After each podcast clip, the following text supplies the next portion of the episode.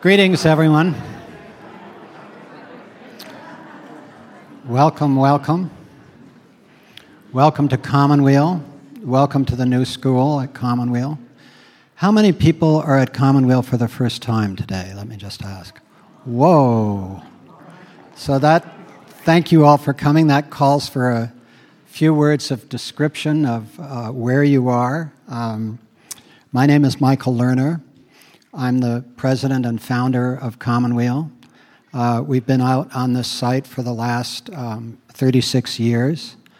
Commonweal is a health, environmental, and educational center with about a dozen major programs.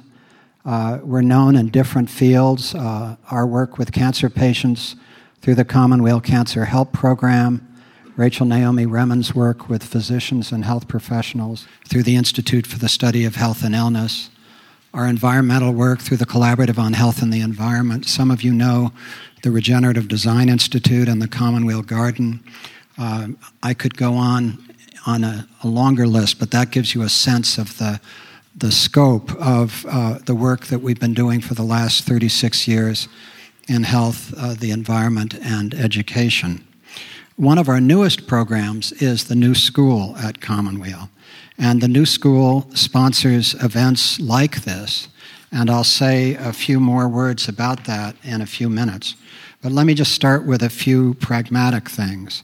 There is one restroom on this floor, there are three restrooms downstairs. Please turn off your cell phones because we're recording this for a podcast, so uh, it would be very helpful not to have cell phones going off uh, during the, uh, the course of the reading. Um, there will also be uh, cider and some food uh, served after the reading right over there in the corner.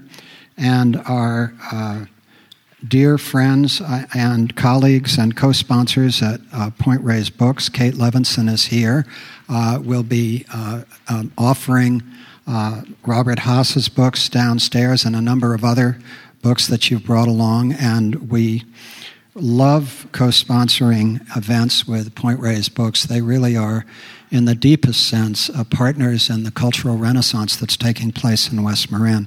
Thanks in large part to Point Reyes Books. Okay. Thank you for your.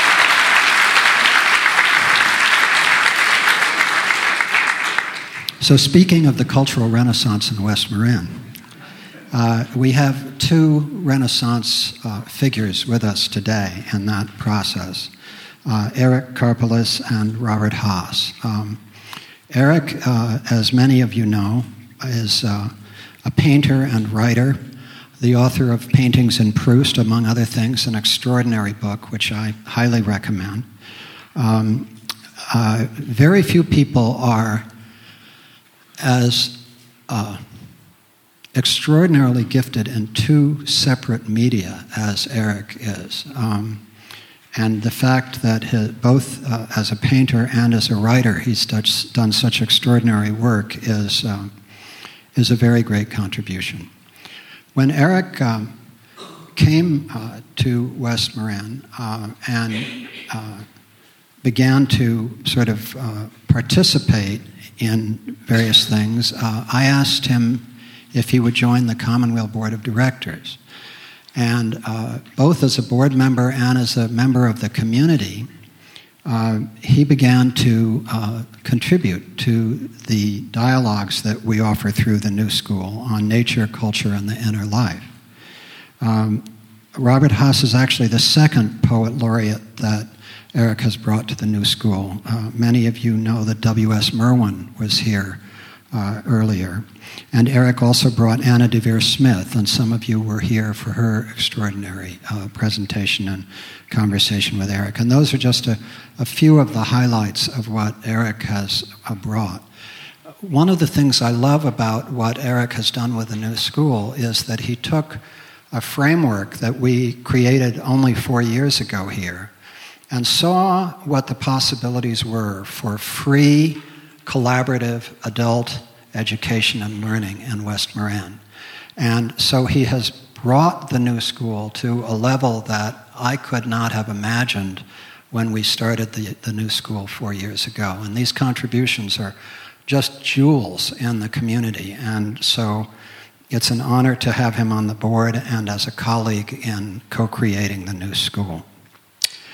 And uh, I will let Eric uh, introduce uh, Robert Hass uh, at greater length, but suffice it to say that um, uh, Robert's edition of Song of Myself, which is for sale downstairs, uh, I have been reading his, his wonderful introduction.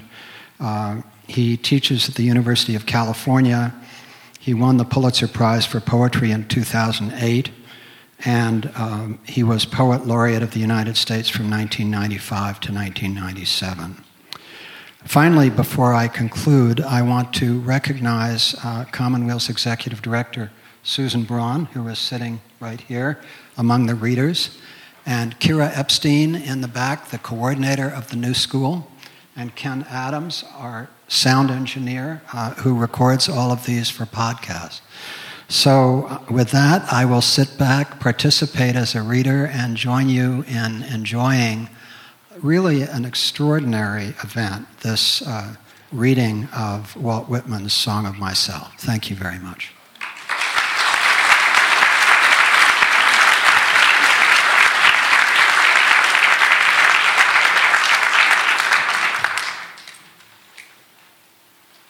Hi, everybody. Thanks for coming out on such a beautiful day. Uh, it's a wonderful opportunity to take stock of all the poetry enthusiasts, and I appreciate you all coming. Uh, Walt Whitman is a remarkably complicated character, and instead of going into a lot of conversation before reading the poem about his life, I just want to encourage you all to, uh, to read more about him. He's an infinitely fascinating figure who emerged on the American literary scene almost full blown, blown like uh, Athena from the head of Zeus. This poem just came, it seemed, from nowhere. Uh, somebody um, no less than Ralph Waldo Emerson commented about it when he received his copy of this book of poems from this unknown poet. He wrote back to him right away and said, I rubbed my eyes a little to see if this sunbeam were no illusion. But the solid sense of the book is a sober certainty. It has the best merits, namely of fortifying and encouraging. So I just want to welcome you all and um, turn up your fortifying and encouraging quotient.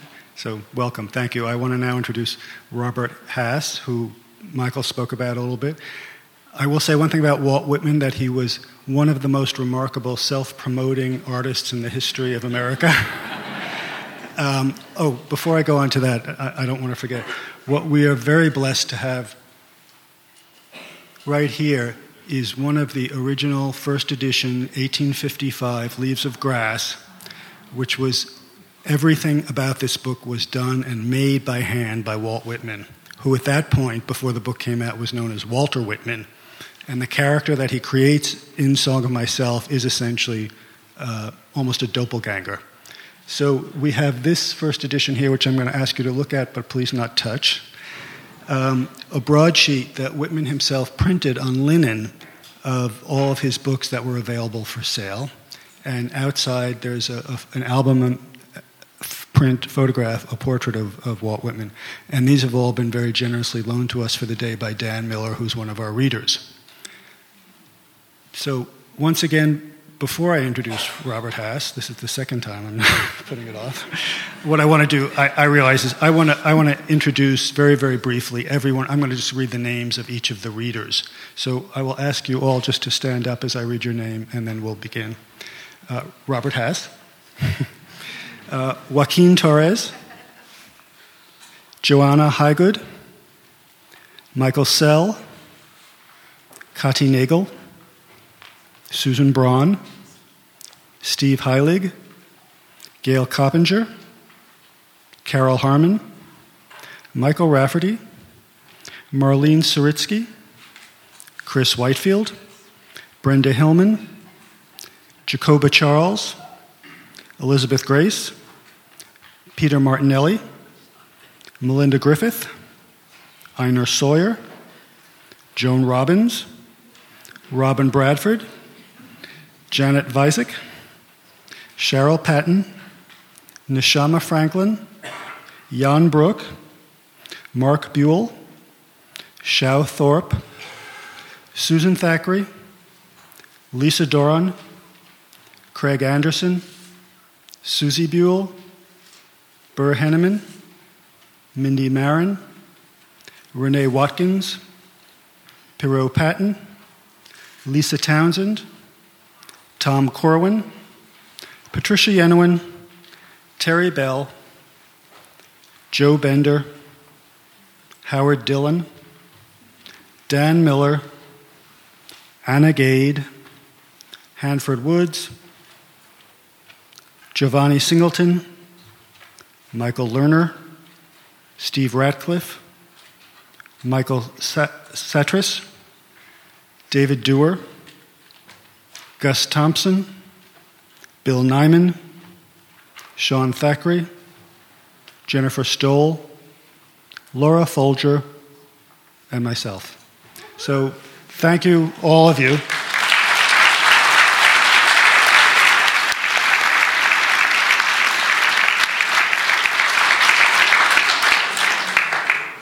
It feels like an embrace of readers and audience, and uh, I think that's a very appropriate merging term of, of Walt Whitman. So now, without further ado, Robert Hass to start us off.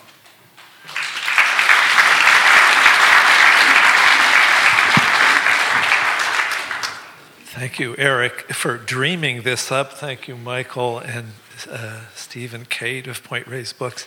Um, I, don't want to say too much, but but it, i love this format because the Song of Myself came from nowhere. Whitman was the son of his his dad was a Yankee farmer on Long Island. His mom was Dutch, old New York Dutch, and a Quaker. He was brought up through his grandparents as a Quaker. Uh, there were six or seven kids. The father was kind of ne'er do well.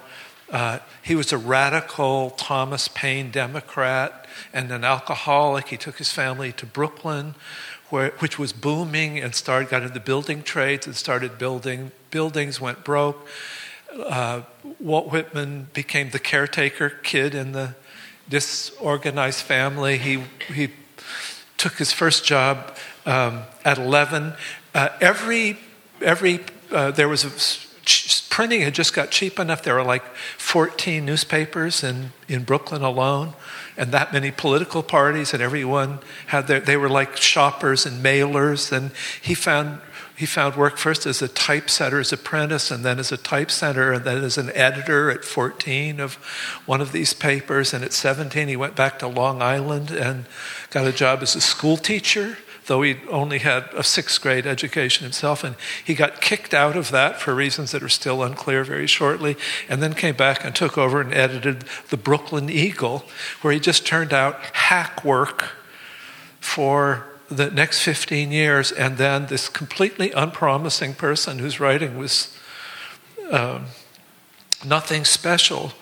Uh, in sometime around 1854, when he was around 33 or 34, he produced the most astonishing poem in the English language. The most original and strange poem and wonderful poem in the English language, which is in that book, which he said himself. He sent this copy to Ralph Waldo Emerson, who was the most famous writer of his time, and Emerson read it and wrote back and said, Mr. Whitman, um, this is the most remarkable piece of wit and wisdom ever produced by an American. And Whit- Whitman, who was a newspaper guy, immediately sent published a new edition with a big thing saying Ralph Waldo Emerson, the greatest. And Emerson was furious. That was you. So, and the other thing you need to know is Emerson gave it to Thoreau, and Thoreau read it a little bit of it and threw it across the room and said, "It's as if the beast spoke." Thoreau was a very puritanical guy, apparently. He was very upset by this poem. So, Song of Myself is just like nothing before. He invents free verse, which didn't really then happen for another 50 years. And uh, I mean, I guess the two other things to say about this poem that are that at the time, Whitman writing about reporting on Manhattan and the booming suburb of Brooklyn was it was we're getting a, the, one of the first poems of the invention of the modern city. Sanitation and other things exploded London, Paris, New York at that time, and and the shock of of, of the city, of teeming groups of people, was a new thing in literature. Baudelaire was at the same time that Whitman was writing this, was writing poems about Paris. Dickens and Dostoevsky were writing their novels of London and Petersburg. It belongs to this moment. And he was very much a flaneur of this moment, Whitman. He loved walking the streets. And the other thing to say in relation to this poem is that as a newspaper guy, he was not only was he reviewing books, reviewing dictionaries, um, reviewing new books of science, renewing, new book, reviewing new books of philosophy, religion, chemistry, you name it. He did. He also reviewed theater and music, and his favorite form of music, the newest thing in uh, that it, to hit New York, was Italian opera, and and um, Rossini, Rossini's operas were um, uh, his idea of heaven. And so people have said about this poem that it combines the two great loves of the 19th century, the catalog and the aria. that, so the poem kind of it has it's 52 sections long in this he, at first he didn't number it and then he numbered the sections to give it a, so it begins with a kind of um, orchestral uh, playing out of its themes over the first five sections or so. And then you get this first long catalog, and then more aria, and then a second catalog.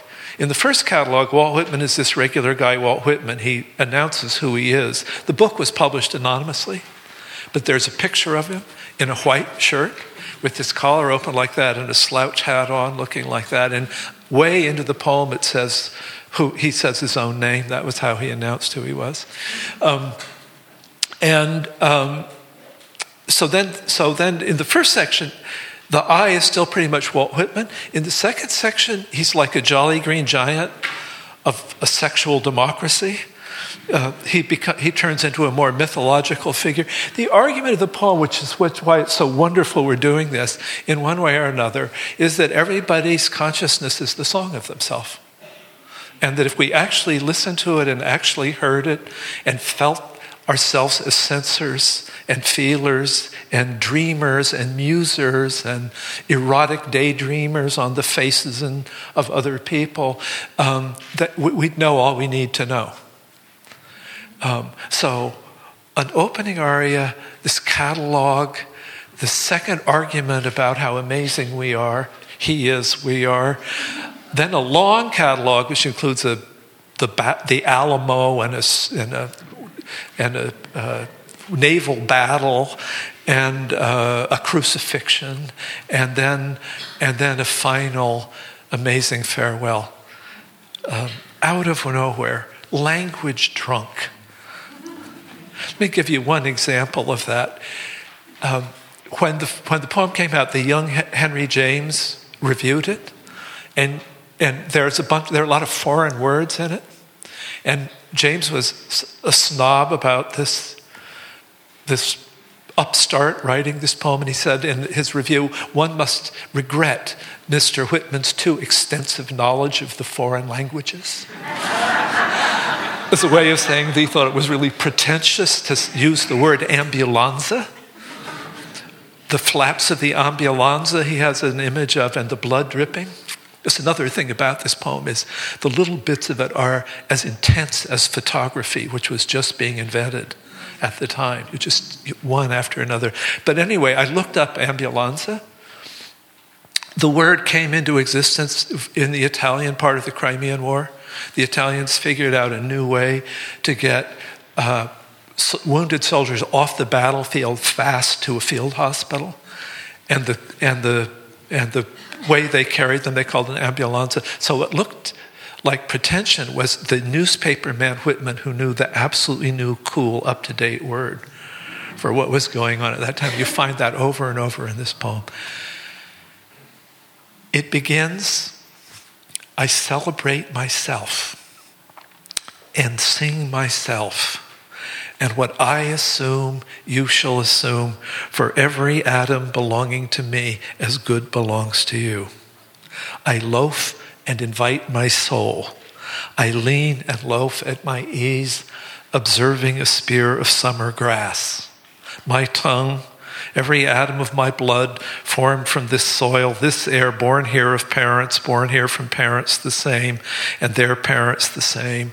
I, now 37 years old, in perfect health, begin, hoping to cease not till death creeds and schools in abeyance, retiring back a while, sufficed at what they are, but never forgotten. I harbor for good or bad. I permit to speak at every hazard, nature without check, with original energy. Houses and rooms are full of perfumes. The shelves are crowded with perfumes. I breathe the fragrance myself and know it and like it.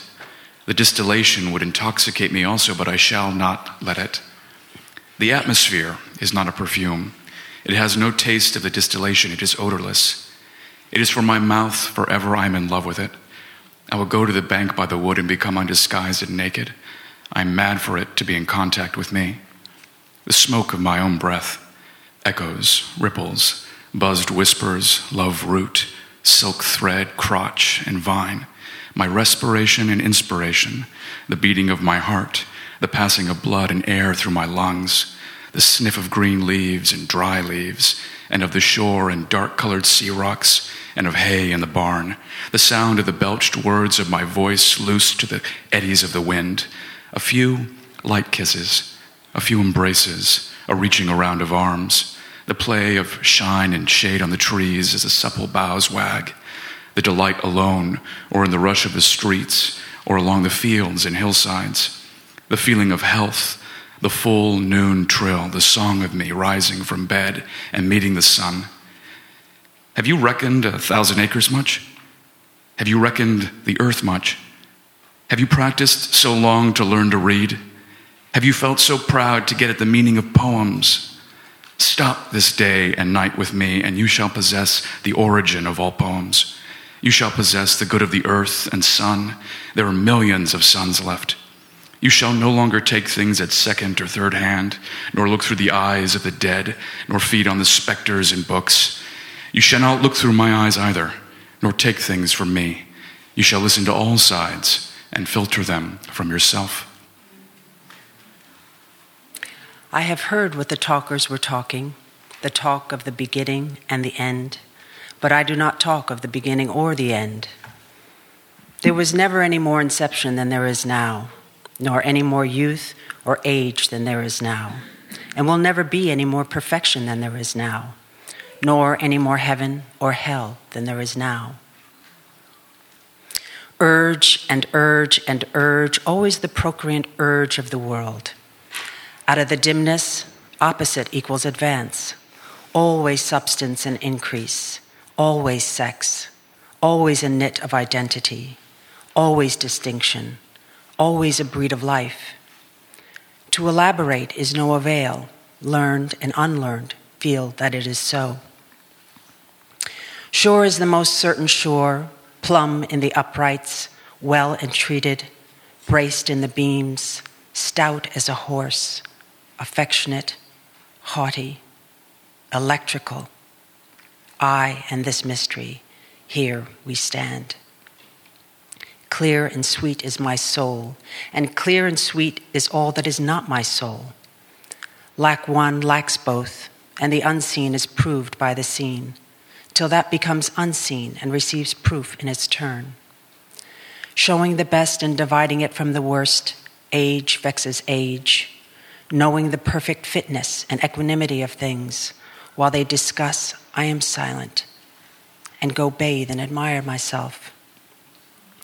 Welcome is every organ and attribute of me, and of any man hearty and clean. Not an inch nor particle of an inch is vile and none shall be less familiar than the rest. I am satisfied. I see, dance, laugh, sing, as the hugging and loving bedfellow sleeps at my side through the night and withdraws at the peep of the day with stealthy tread. leaving me baskets covered with white towels and swelling the house with their plenty. Shall I postpone my acceptation and realization and scream at my eyes that they turn from gazing after and down the road and forthwith cipher and show me to assent exactly the value of one and exactly the value of two and which is ahead? Trippers and askers surround me. People I meet, the effect upon me of my early life, or the ward and city I live in or the nation, the latest dates, discoveries, inventions, societies, authors old and new, my dinner, dress, associates, looks, compliments, dues, the real or fancied indifference of some man or woman I love, the sickness of one of my folks or of myself, or ill doing, or loss, or lack of money, or depressions or exaltations, battles, the horrors of fratricidal war, the fever of doubtful news, the fitful events. These come to me days and nights and go from me again, but they are not the me myself. Apart from the pulling and hauling stands what I am, stands amused, complacent, compassionating, idle, unitary looks down, is erect, or bends an arm on an impalpable certain rest, looking with side curved head, curious what will come next, both in and out of the game, and watching and wondering at it. Backward, I see in my own days where I sweated through fog with linguists and contenders. I have no mockings or arguments. I witness and wait. I believe in you, my soul. The other, I am, must not abase itself to you, and you must not be abased to the other. Loaf with me on the grass, loose the stop from your throat. Not words, not music or rhyme I want, not custom or lecture not even the best. Only the lull I like, the hum of your valved voice. I mind how once we lay such a transparent summer morning, how you settled your head athwart my hips and gently turned over upon me, and parted the shirt from my bosom bone, and plunged your tongue to my bare stripped heart, and reached till you felt my beard, and reached till you held my feet. Swiftly arose and spread around me the peace and knowledge that pass all argument of the earth. And I know that the hand of God is the promise of my own. And I know that the Spirit of God is the brother of my own and that all the men ever born are also my brothers, and the women my sisters and lovers, and that the kelson of the creation is love. And limitless are leaves, stiff or drooping in the fields, and brown ants in the little wells beneath them, and mossy scabs of the worm fence heapstones, elder, mullein, and pokeweed.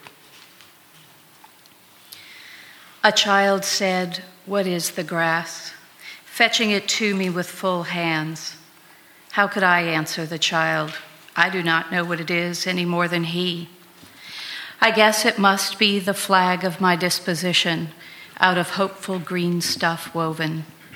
Or I guess it is the handkerchief of the Lord a scented gift and remembrancer designedly dropped, bearing the owner's name some way in the, in the corners, that we may see and remark and say, Whose? Or, I guess the grass is itself a child, the produced babe of the vegetation. Or, I guess it is a uniform hieroglyphic, and it means sprouting alike in broad zones and narrow zones growing among black folks as among white, Kanak, Tuckahoe, Congressman, Cuff. I give them the same, I receive them the same. And now it seems to me the beautiful uncut hair of graves. Tenderly will I use you, curling grass. It may be you transpire from the breasts of young men. It may be, if I had known them, I would have loved them. It may be you are from old people or from offspring taken soon out of their mother's laps. And here you are, the mother's laps. This grass is very dark to be from the white heads of old mothers, darker than the colorless beards of old men, dark to come from under the faint red roofs of mouths. Oh, I perceive, after all, so many uttering tongues, and I perceive they do not come from the roofs of mouths for nothing. I wish I could translate the hints about the dead young men and women, and the hints about the old men and mothers and the offspring taken too soon out of their laps. What do you think has become of the young and old men? And what do you think has become of the women and children? They are alive and well somewhere. The smallest sprout shows there is really no death. And if ever there was, it led forward life and does not wait at the end to arrest it and cease the moment life appeared. All goes onward and outward, nothing collapses, and to die is different from what anyone supposed, and luckier.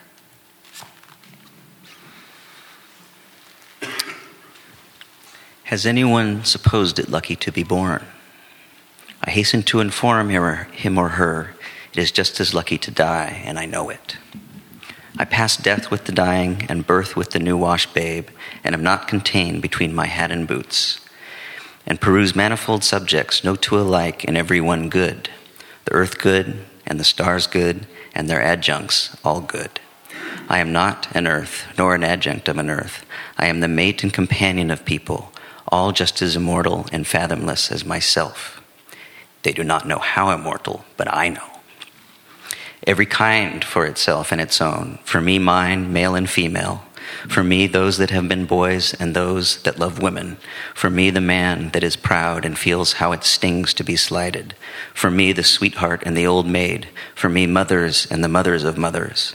For me, lips that have smiled, eyes that have shed tears. For me, children and the begetters of children. Undrape you are not guilty to me, nor stale nor discarded. I see through the broadcloth and gingham, whether or no, and I am around, tenacious, acquisitive, tireless, and cannot be shaken away. The little one sleeps in its cradle. I lift the gauze and look a long time, silently brush away the flies with my hand. The youngster and the red faced girl turn aside up the bushy hill. I peeringly view them from the top. The suicide sprawls on the bloody floor of the bedroom. I witness the corpse with its dabbled hair. I note where the pistol has fallen. The blab of the pave, tires of carts, slough of boot soles, talk of the promenaders. The heavy omnibus, the driver with his interrogating thumb, the clank of the shod horses on the granite floor, the snow sleighs, clinking, shouted jokes, pelts of snowballs, the hurrahs for popular favorites, the fury of roused mobs, the flap of the curtained litter, a sick man borne inside to the hospital, the meeting of enemies, the sudden oath, the blows and fall, the excited crowd, the policeman with his star quickly working his passage to the center of the crowd the impassive stones that receive and return so many echoes. What groans of overfed or half starved who fall sunstruck or in fits. What exclamations of women taken suddenly who hurry home and give birth to babes. What living and buried speech is always vibrating here. What howls restrained by decorum. Arrests of criminals, slights, adulterous offers made, acceptances, rejections with convex lips. I mind them or the show or resonance of them. I come and I depart. The big doors of the country barn stand open and ready. The dried grass of the harvest time loads the slow drawn wagon. The clear light plays on the brown, gray, and green intertinged. The armfuls are packed to the sagging mow. I am there, I help. I came stretched to top of the load. I felt its soft jolts, one leg reclined on the other. I jump from the cross beams and seize the clover and Timothy and roll head over heels and tangle my hair full of wisps. Alone, far in the wilds and mountains, I hunt, wandering amazed at my own lightness and glee. In the late afternoon, choosing a safe spot to pass the night, kindling a fire and broiling the fresh killed game falling asleep on the gathered leaves with my dog and gun by my side. The Yankee clipper is under her skysails. She, cut, she cuts the sparkle and scud. My eyes settle the land. I bend at her prow or shout joyously from the deck. The boatmen and clam diggers arose early and stopped for me. I tucked my trouser ends in my boots and went and had a good time. You should have been with us that day round the chowder kettle. I saw the marriage of the trapper in the open air in the far west. The bride was a red girl. Her father and her, his friends sat near, cross legged and dumbly smoking. They had moccasins to their feet and large, thick blankets hanging from their shoulders. On a bank lounged the trapper. He was dressed mostly in skins his luxuriant beard and curls protected his neck. He held his bride by the hand. She had long eyelashes. Her head was bare. Her coarse, straight locks descended upon her voluptuous limbs and reached to her feet. The runaway slave came to my house and stopped outside. I heard his motions, crackling the twigs in the woodpile.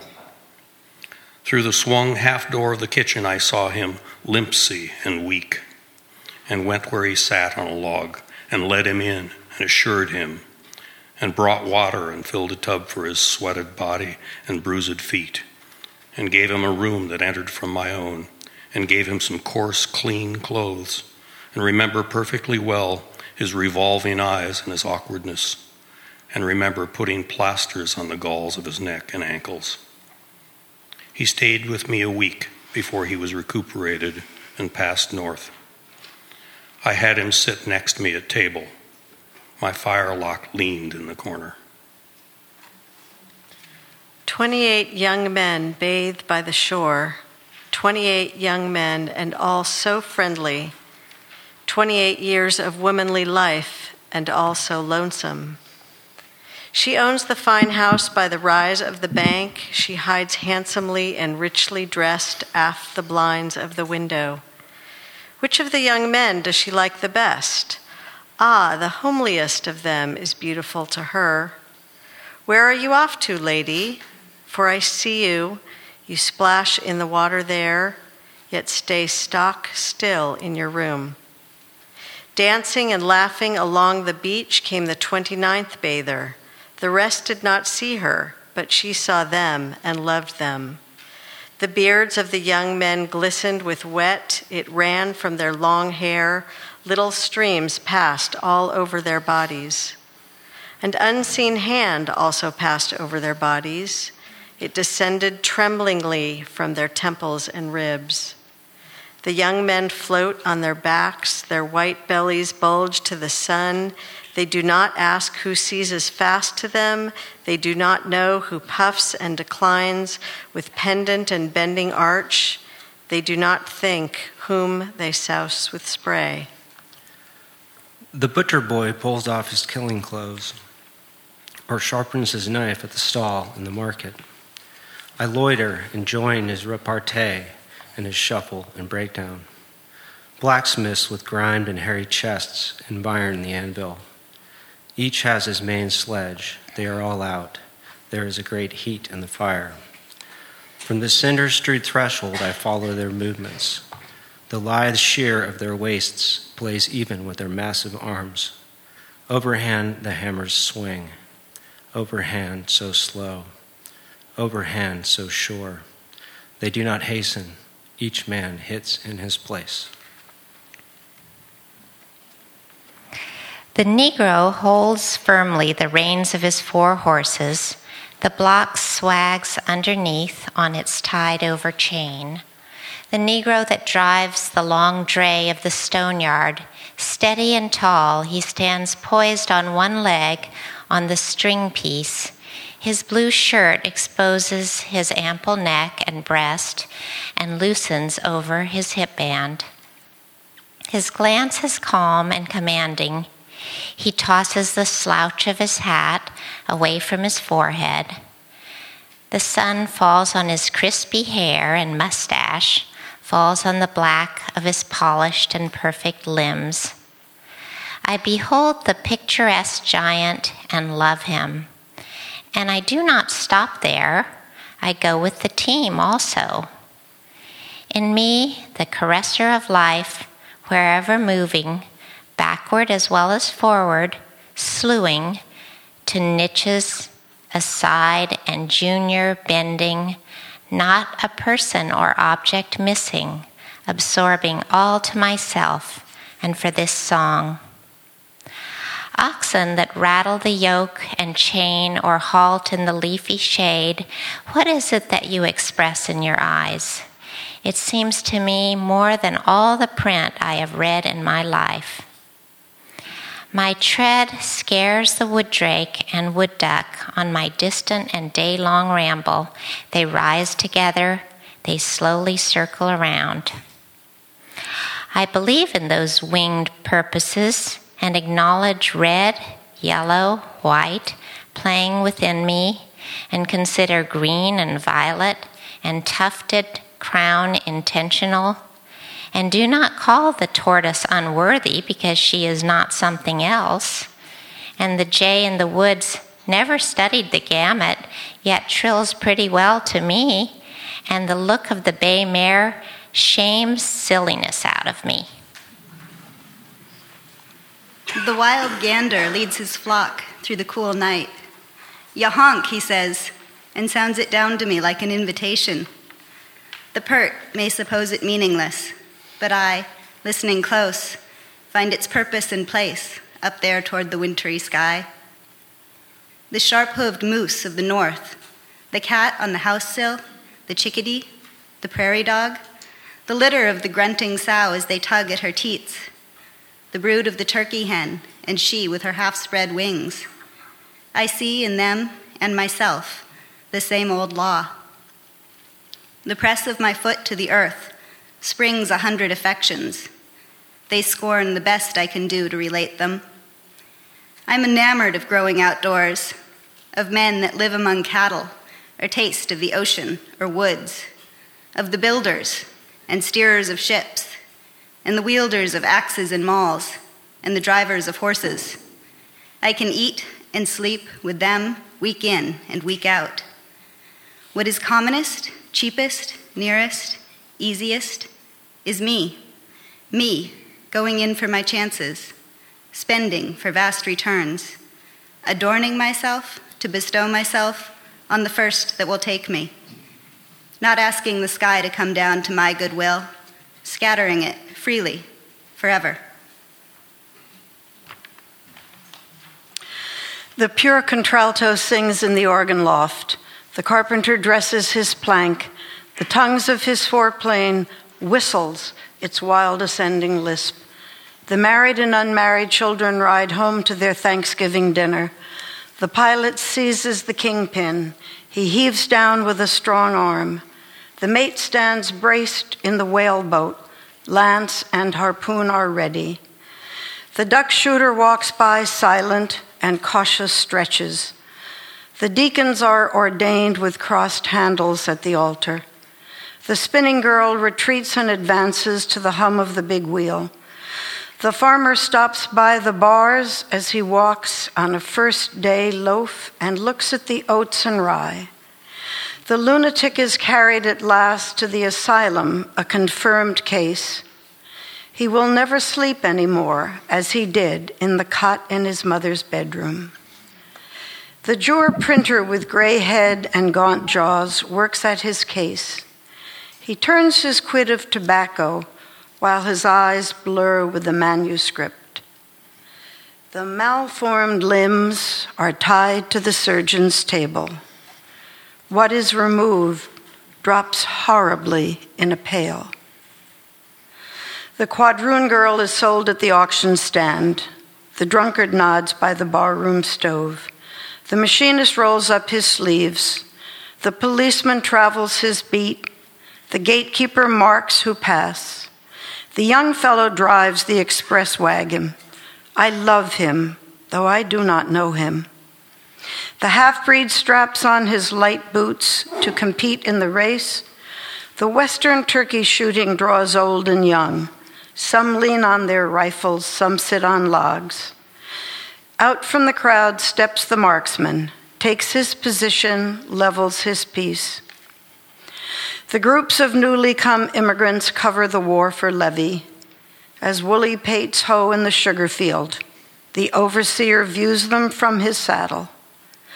The bugle calls in the ballroom, the gentlemen run for their partners, the dancers bow to each other. The youth lies awake in the cedar roofed garret and harks to the musical rain. The wolverine sets traps on the creek that helps fill the Huron. The squaw, the squaw, wrapped in her yellow hemmed cloth, is offering moccasins and bead bags for sale. The connoisseur peers along the exhibition gallery with half shut eyes bent sideways. As, as, the deckhands make fast the steamboat, the plank is thrown for the shore going passengers. The young sister holds out the skein while the elder sister winds it off in a ball and stops now and then for knots. The one year wife is recovering and happy having a week ago born her first child. The clean haired Yankee girl works with her sewing machine or in the factory or mill. The paving man leans on his two handed rammer. The reporter's lead flies swiftly over the notebook. The sign painter is lettering with blue and gold. The canal boy trots on the towpath. The bookkeeper counts at his desk. The shoemaker waxes his thread. The conductor beats time for the band and all the performers follow him. The child is baptized. The convert is making his first professions. The regatta is spread on the bay. The race has begun. How the white sails sparkle. The drover, watching his drove, sings out to them that would stray. The peddler sweats with his pack on his back, the purchaser higgling about the odd cent. The bride unrumples her white dress. The minute hand of the clock moves slowly. The opium eater reclines with rigid head and just opened lips. The prostitute draggles her shawl. Her bonnet bobs on her tipsy and pimpled neck. The crowd laugh at her blackguard oaths. The men jeer and wink to each other. Miserable, I do not laugh at your oaths nor jeer at you. The president, holding a cabinet council, is surrounded by the great secretaries. On the piazza walk three matrons, stately and friendly, with twined arms. The crew of the fish smack pack repeated layers of halibut in the hold. The Missourian crosses the plains, toting his wares and his cattle. As the fare collector goes to the train, he gives notice by the jingling of loose change. The floormen are laying the floor. The tinners are tinning the roof. The masons are calling for mortar. In single file, each shouldering his hodpass, onward the laborers. Seasons pursuing each other. The indescribable crowd is gathered. It is the fourth of the seventh month. What salutes of cannon and small arms? Seasons pursuing each other. The plower plows, the mower mows, and the winter grain falls on the ground. Off on the lakes, the pike fisher watches and waits by the hole in the frozen surface. The stumps stand thick round the clearing. The squatter strikes deep with his axe. Flatboatmen make fast towards dusk near the cottonwood or pecan trees.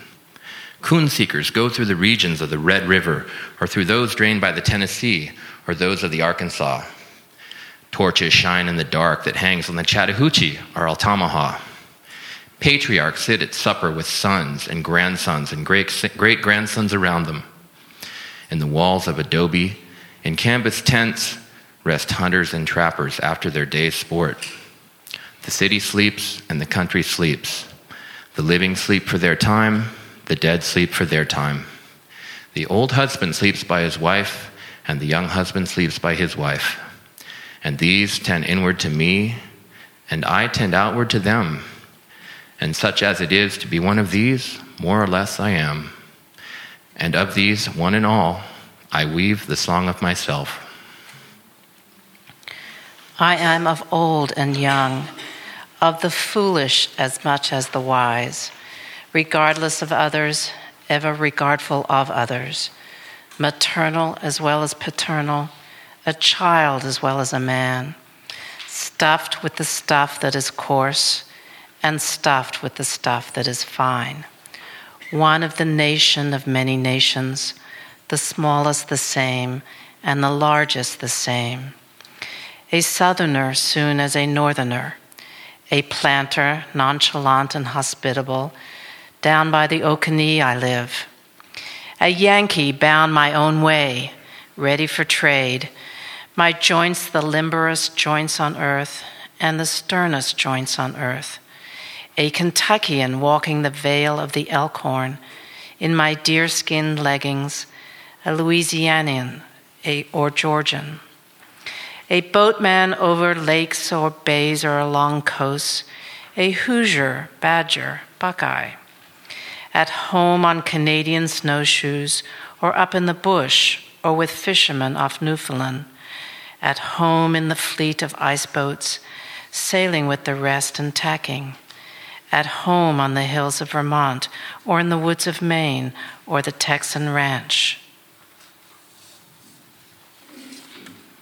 Comrade of Californians, comrade of free Northwesterners, loving their big proportions, comrade of raftsmen and coalmen, comrade of all who shake hands and welcome to drink and meet, a learner with the simplest, a teacher of the thoughtfulest a novice beginning, yet experient of myriads of seasons.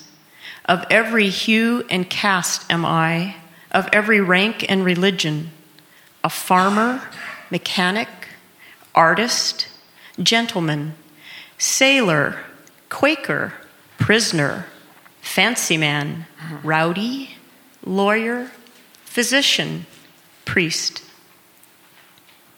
I resist anything better than my own diversity. Breathe the air, but leave plenty after me, and am not stuck up, and am in my place. The moth and the fish eggs are in their place. The bright suns I see and the dark suns I cannot see are in their place. The palpable is in its place, and the impalpable is in its place. These are really the thoughts of all men in all ages and lands. They're not original with me. If they're not yours as much as mine, they are nothing or next to nothing. If they are not the riddle and the untying of the riddle, they are nothing. If they are not just as close as they are distant, they are nothing. This is the grass that grows wherever the land is and the water is that this the common air that bathes the globe. With music strong, I come with my cornets and my drums. I play not marches for accepted victors only. I play marches for conquered and slain persons. Have you heard that it was good to gain the day? I also say it is good to fall battles are lost in the same spirit in which they are won. I beat and pound for the dead. I blow through my embouchures, my loudest and gayest for them. Vivas to those who have failed, and to those whose war vessels sank in the sea, and to those themselves who sank in the sea, and to all generals that lost engagements, and all overcome heroes, and the numberless unknown heroes equal to the greatest heroes known. This is the meal equally set. This, the meat for natural hunger. It is for the wicked just the same as the righteous. I make appointments with all. I will not have a single person slighted or left away. The kept woman, sponger, thief are hereby invited. The heavy lipped slave is invited. The venerealee is invited. There shall be no difference between them and the rest. This is the press of a bashful hand. This, the float and odor of hair. This, the touch of my lips to yours. This, the murmur of yearning. This, the far off depth and height reflecting my own face. This, the thoughtful merge of myself and the outlet again. Do you guess I have some intricate purpose? Well, I have. For the April showers have, and the mica on the side of a rock has. Do you take it I would astonish? Does the daylight astonish? Does the early redstart twittering through the woods? Do I astonish more than they? This hour, I tell things in confidence.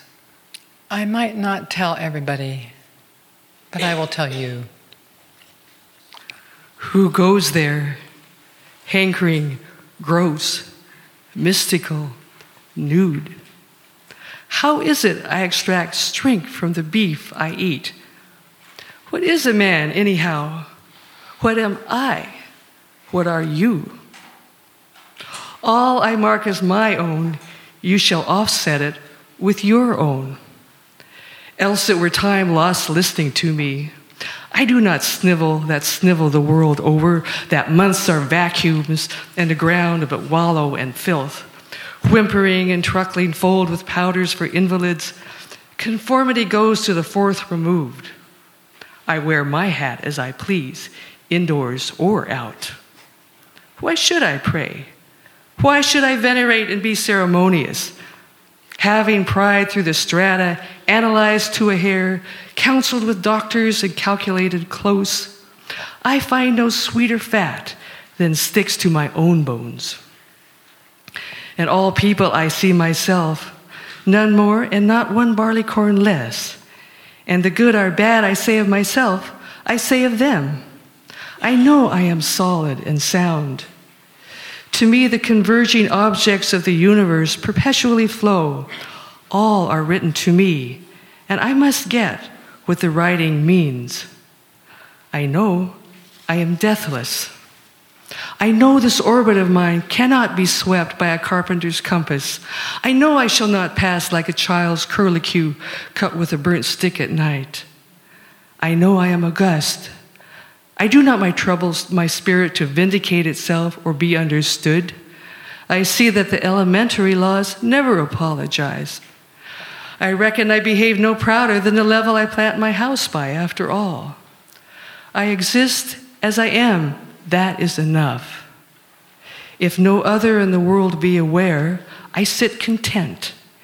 And if each and all be aware, I sit content. One world is aware and by far the largest to me, and that is myself. And whether I come to my own today, or in 10,000 or 10 million years, I can cheerfully take it now, or with equal cheerfulness, I can wait. My foothold is tenoned and mortised in granite.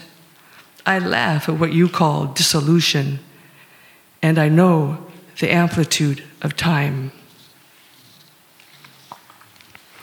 I am the poet of the body, and I am the poet of the soul. The pleasures of heaven are with me, and the pains of hell are with me. The first I graft and increase upon myself, the latter I translate into a new tongue. I am the poet of the woman, the same as the man, and I say it is as great to be a woman as to be a man. And I say there is nothing greater than the mother of men. I chant the chant of dilation or pride. We have had ducking and deprecating and about enough. I show that size is only development. Have you outstripped the rest? Are you the president? It is a trifle. They will more than arrive there, everyone, and still pass on. I am he that walks with the tender and growing night. I call to the earth and sea half held by the night. Press close, bare bosomed night, press close, magnificent, nourishing night. Night of south winds, night of the large few stars, still nodding night, mad naked summer night. Smile, O voluptuous, cool breathed earth, earth of the slumbering and liquid trees, earth of departed sunset, earth of the mountains misty topped, earth of the vitreous pour of the full moon just tinged with blue, earth of shine and dark mottling the tide of the river earth of the limpid gray of clouds brighter and clearer for my sake. Far swooping elbowed earth, rich appled blossomed earth, smile, for your lover comes. Prodigal, you have given me love, therefore I to you give love, O oh, unspeakable, passionate love. You see. I resign myself to you also. I guess what you mean. I behold from the beach your crooked fingers. I believe you refuse to go back without feeling of me. We must have a turn together. I undress. Hurry me out of sight of the land. Cushion me soft Rock me in billowy drowse. Dash me with amorous wet, I can repay you. Sea of stretched ground swells, sea breathing broad and convulsive breaths. Sea of the brine of life and of unshoveled yet always ready graves. Howler and scooper of storms, capricious and dainty sea. I am integral with you. I too am of one phase and of all phases, partaker of influx and efflux, extoller of hate and conciliation, extoller of armies and those that sleep in each other's arms. I am he attesting sympathy. Shall I make my list of things in the house and skip the house that supports them? I am not the poet of goodness only. I do not decline to be the poet of wickedness also. What blurt is this about virtue and about vice? Evil propels me, and reform of evil propels me. I stand indifferent. My gate is no fault finder's or rejecter's gate. I moisten the roots of all that has grown. Did you fear some scrofula out of that unflagging pregnancy? Did you guess the celestial laws are yet to be worked over and rectified? I find one side a balance and the antipodal side a balance. Soft doctrine as steady help as stable doctrine. Thoughts and deeds of the present are rouse and early start the minute that comes to me over the past decillions, There is no better than it and now. What behaved well in the past or behaves well today is not such wonder. The wonder is always and always how there can be a mean man or an infidel. Endless unfolding of words of ages, and mine a word of the modern, the word en masse. A word of the faith that never balks, here or henceforward, it is all the same to me. I accept time absolutely. It alone is without flaw. It alone rounds and completes all. That mystic, baffling wonder alone completes all. I accept reality and dare not question it. Materialism, first and last imbuing. Hurrah for positive science. Long live exact demonstration. Fetch stonecrop mixed with cedar and branches of lilac. This is the lexicographer, this the chemist, and this made a grammar of the old cartouches.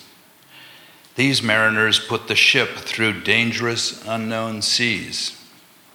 This is the geologist. This works with the scalpel. And this is a mathematician. Gentlemen, to you, the first honors always. Your facts are useful, and yet they are not my dwelling. I enter by them to an area of my dwelling. Less the reminders of properties told by word, my words, and more the reminders they of life untold and of freedom and extrication. And make short account of neuters and geldings, and favor men and women fully equipped. And beat the gong of revolt and stop with the fugitive and them that plot and conspire. Walt Whitman, A Cosmos, of Manhattan, the son. Turbulent, fleshy, sensual, eating, drinking, and breeding. No sentimentalist, no stander above men and women, or apart from them. No more modest than immodest. Unscrew the locks from the doors.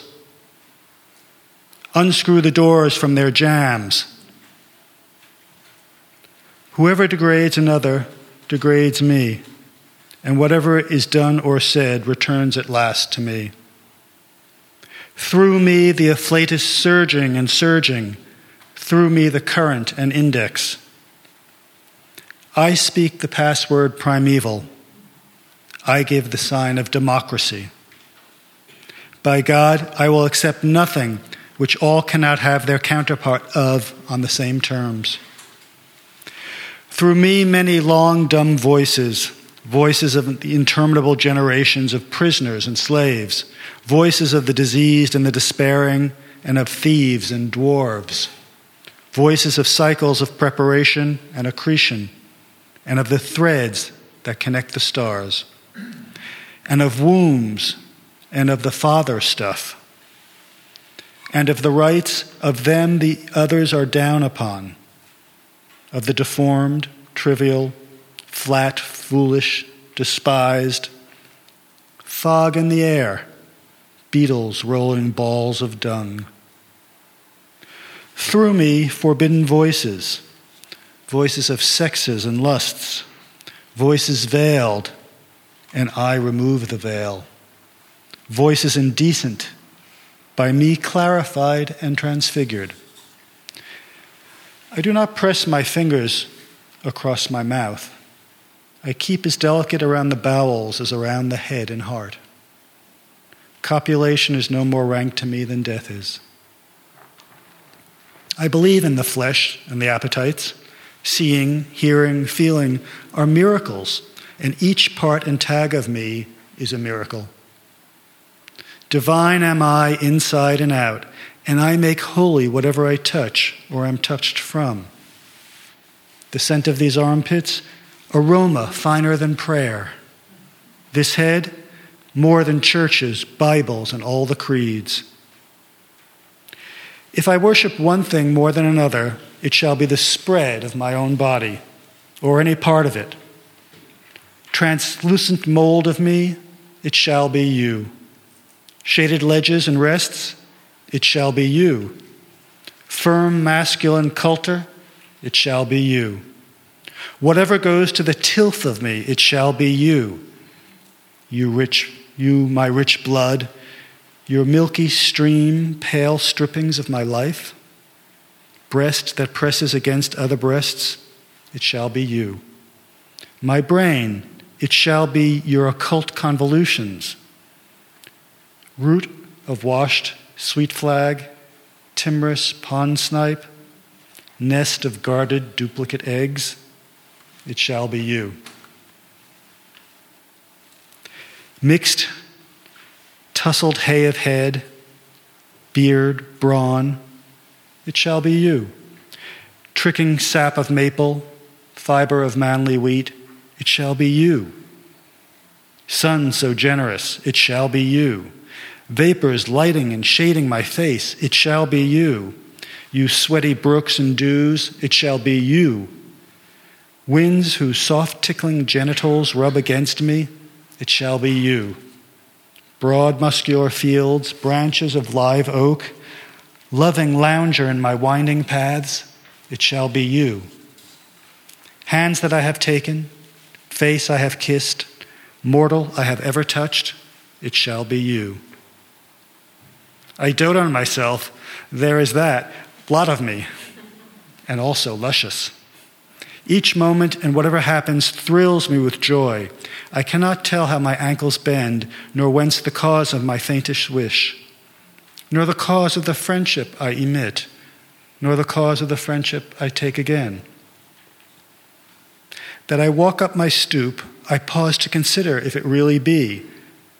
A morning glory at my window satisfies me more than the metaphysics of books. To behold the daybreak, the little light fades the immense and diaphanous shadows. The air tastes good to my palate. Hefts of the moving world at innocent gambols, silently rising, freshly exuding, scooting obliquely, high and low. Something I cannot see puts upward libidinous prongs. Seas of bright juice suffuse heaven. The earth, by the sky stayed with, the daily close of their junction, the heaved challenge from the east, that moment over my head, the mocking taunt see then whether you shall be master.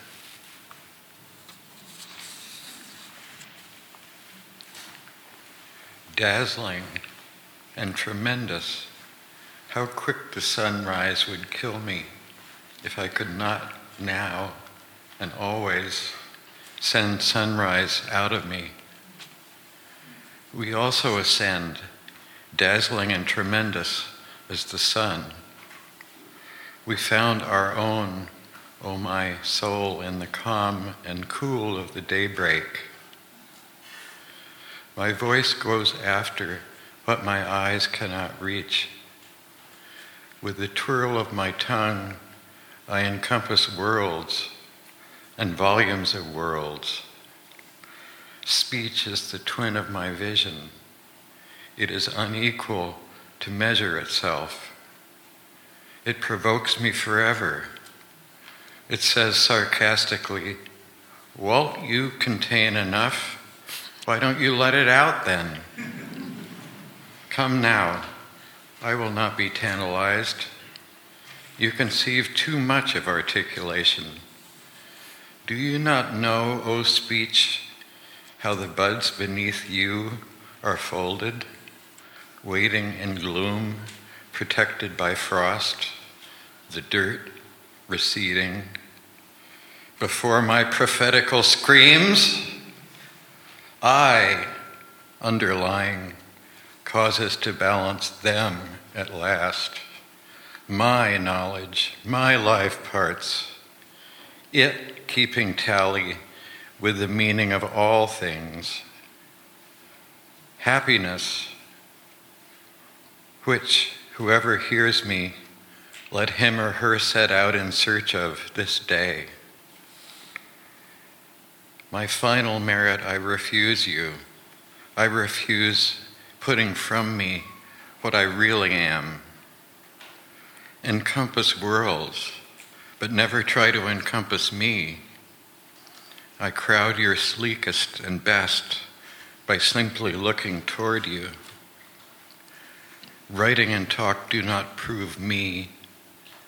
I carry the plenum of proof, and everything else in my face. With the hush of my lips, I wholly confound the skeptic.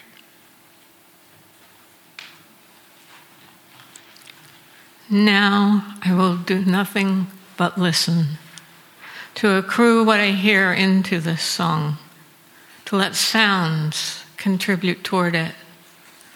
I hear bravuras of birds, bustle of growing wheat, gossip of flames, clack of sticks cooking my meals. I hear the sound I love, the sound of the human voice. I hear all sounds running together, combined, fused, or following sounds of the city and sounds out of the city, sounds of the day and night. Talkative young ones to those that like them, the loud laugh of work people at their meals, the angry bass of disjointed friendship, the faint tones of the sick. The judge with hands tight to the desk, his pallid lips pronouncing a death sentence. The heave, yo of stevedores unlading ships by the wharves, the refrain of the anchor lifters, the ring of alarm bells, the cry of fire, the whir of swift streaking engines and hose carts with premonitory tinkles and colored lights the steam whistle, the solid roll of approaching car, of the train of approaching cars, the slow march played at the head of the association, marching two by two. They go to guard some corpse. The flag tops are draped with black muslin. I hear the violoncello Tis the young man's heart's complaint. I hear the keyed cornet. It glides quickly in through my ears. It shakes mad, sweet pangs through my belly and breast. I hear the chorus. It is a grand opera. Ah, this is indeed, this indeed is music. This suits me. A tenor large and fresh as the creation fills me. The orbic flex of his mouth is pouring and filling me full. I hear the trained soprano. What work of hers is this? The orchestra whirls me wider than Uranus flies. It wrenches such ardors from me, I did not know I possessed them. It sails me, I dab with bare feet, they are licked by the indolent waves. I am cut by bitter and angry hail. I lose my breath, steeped amid honeyed morphine, my windpipe throttled in fakes of death. At length, let up again to feel the puzzle of puzzles, and that we call being. To be in any form, what is that? Round and round we go, all of us, and ever come back thither. If nothing lay more developed, the quag in its callous shell were enough. Mine is no callous shell. I have instant conductors all over me, whether I pass or stop. They seize every object and lead it harmlessly through me. I merely stir, press, feel with my fingers, and am happy. To touch my person to someone else's is about as much as I can stand. Is this then a touch, quivering me to a new identity? flames and ether making a rush for my veins, treacherous tip of me reaching and crowding to help them, my flesh and blood playing out lightning to strike what is hardly different from myself. On all sides, prurient provokers stiffening my limbs, straining the udder of my heart for its withheld drip, behaving licentious toward me, taking no denial, depriving me of my best as for a purpose, unbuttoning my clothes, holding me bare by the waist, diluting my confusion with the calm of the sunlight and pasture fields, immodestly sliding the fellow senses away. They bribe to swap off with touch and go and graze at the edges of me. No consideration, no regard for my draining strength or my anger. Fetching the rest of the herd around to enjoy them a while, then all uniting to stand on a headland and worry me. The centuries desert every other part of me. They have left me helpless to a red marauder. They all come to the headland to witness and assist against me. I am given up by traitors. I talk wildly. I have lost my wits. I and nobody else am the greatest traitor. I went myself first to the headland. My own hands carried me there. You villain touch, what are you doing? My breath is tight in its throat. Unclench your floodgates. You are too much for me. Blind, loving, wrestling touch, sheathed, hooded, sharp toothed touch did it make you ache so, leaving me? Parting tracked by arriving, perpetual payment of perpetual loan, rich showering rain, and recompense richer afterward. Sprouts take and accumulate, stand by the curb prolific and vital. Landscapes projected masculine, full sized, and golden. All tra- truths wait in all things. They neither hasten their own delivery nor resist it. They do not need the obstetric forceps of the surgeon. The insignificant is as big to me as any. What is less or more than a touch? Logic and sermons never convince. The damp of the night drives deeper into my soul. Only what proves itself to every man and woman is so. Only what nobody denies is so. A minute and a drop of me settle my brain. I believe the soggy clods shall become lovers and lamps, and a compend and compends is the meat of a man or woman. And a summit and flower, there is the feeling they have for each other, and they are to branch boundlessly out of that lesson until it becomes omnific and until one and all shall delight us, and we them. I believe a leaf of grass is no less than the journey work of the stars. And the pismire is equally perfect, and a grain of sand, and the egg of the wren. And the tree toad is a chef d'oeuvre for the highest. And the running blackberry would adorn the parlors of heaven and the narrowest hinge in my hand puts to scorn all machinery. And the cow, crunching with depressed head, surpasses any statue. And a mouse is miracle enough to stagger sextillions of infidels. I find I incorporate gneiss, coal, long threaded moss, fruits, grains, esculent roots, and am stuccoed with quadrupeds and birds all over, and have distanced what is behind me for good reasons, but call anything back again when I desire it. In vain the speeding or shyness. In vain the plutonic rocks send their old heat against my approach. In vain the mastodon retreats beneath its own powdered bones. In vain, objects stand leagues off and assume manifold shapes. In vain, the ocean settling in hollows and the great monsters lying low. In vain, the buzzard houses herself with the sky. In vain, the snake slides through the creepers and logs. In vain, the elk takes to the inner passes of the woods. In vain, the razor billed auk sails far north to Labrador. I follow. Quickly, I ascend to the nest in the fissure of the cliff.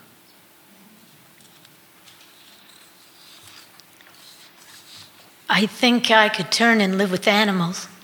They're so placid and self contained. I stand and look at them long and long. They do not sweat and whine about their condition. They do not lie awake in the dark and weep for their sins. They do not make me sick discussing their duty to God. Not one is dissatisfied. Not one is demented with the mania of owning things. Not one kneels to another, nor to his kind that lived thousands of years ago. Not one is respectable or unhappy over the whole earth. So they show their relations to me, and I accept them. They bring me tokens of myself. They evince them plainly in their possession. I wonder where they get those tokens.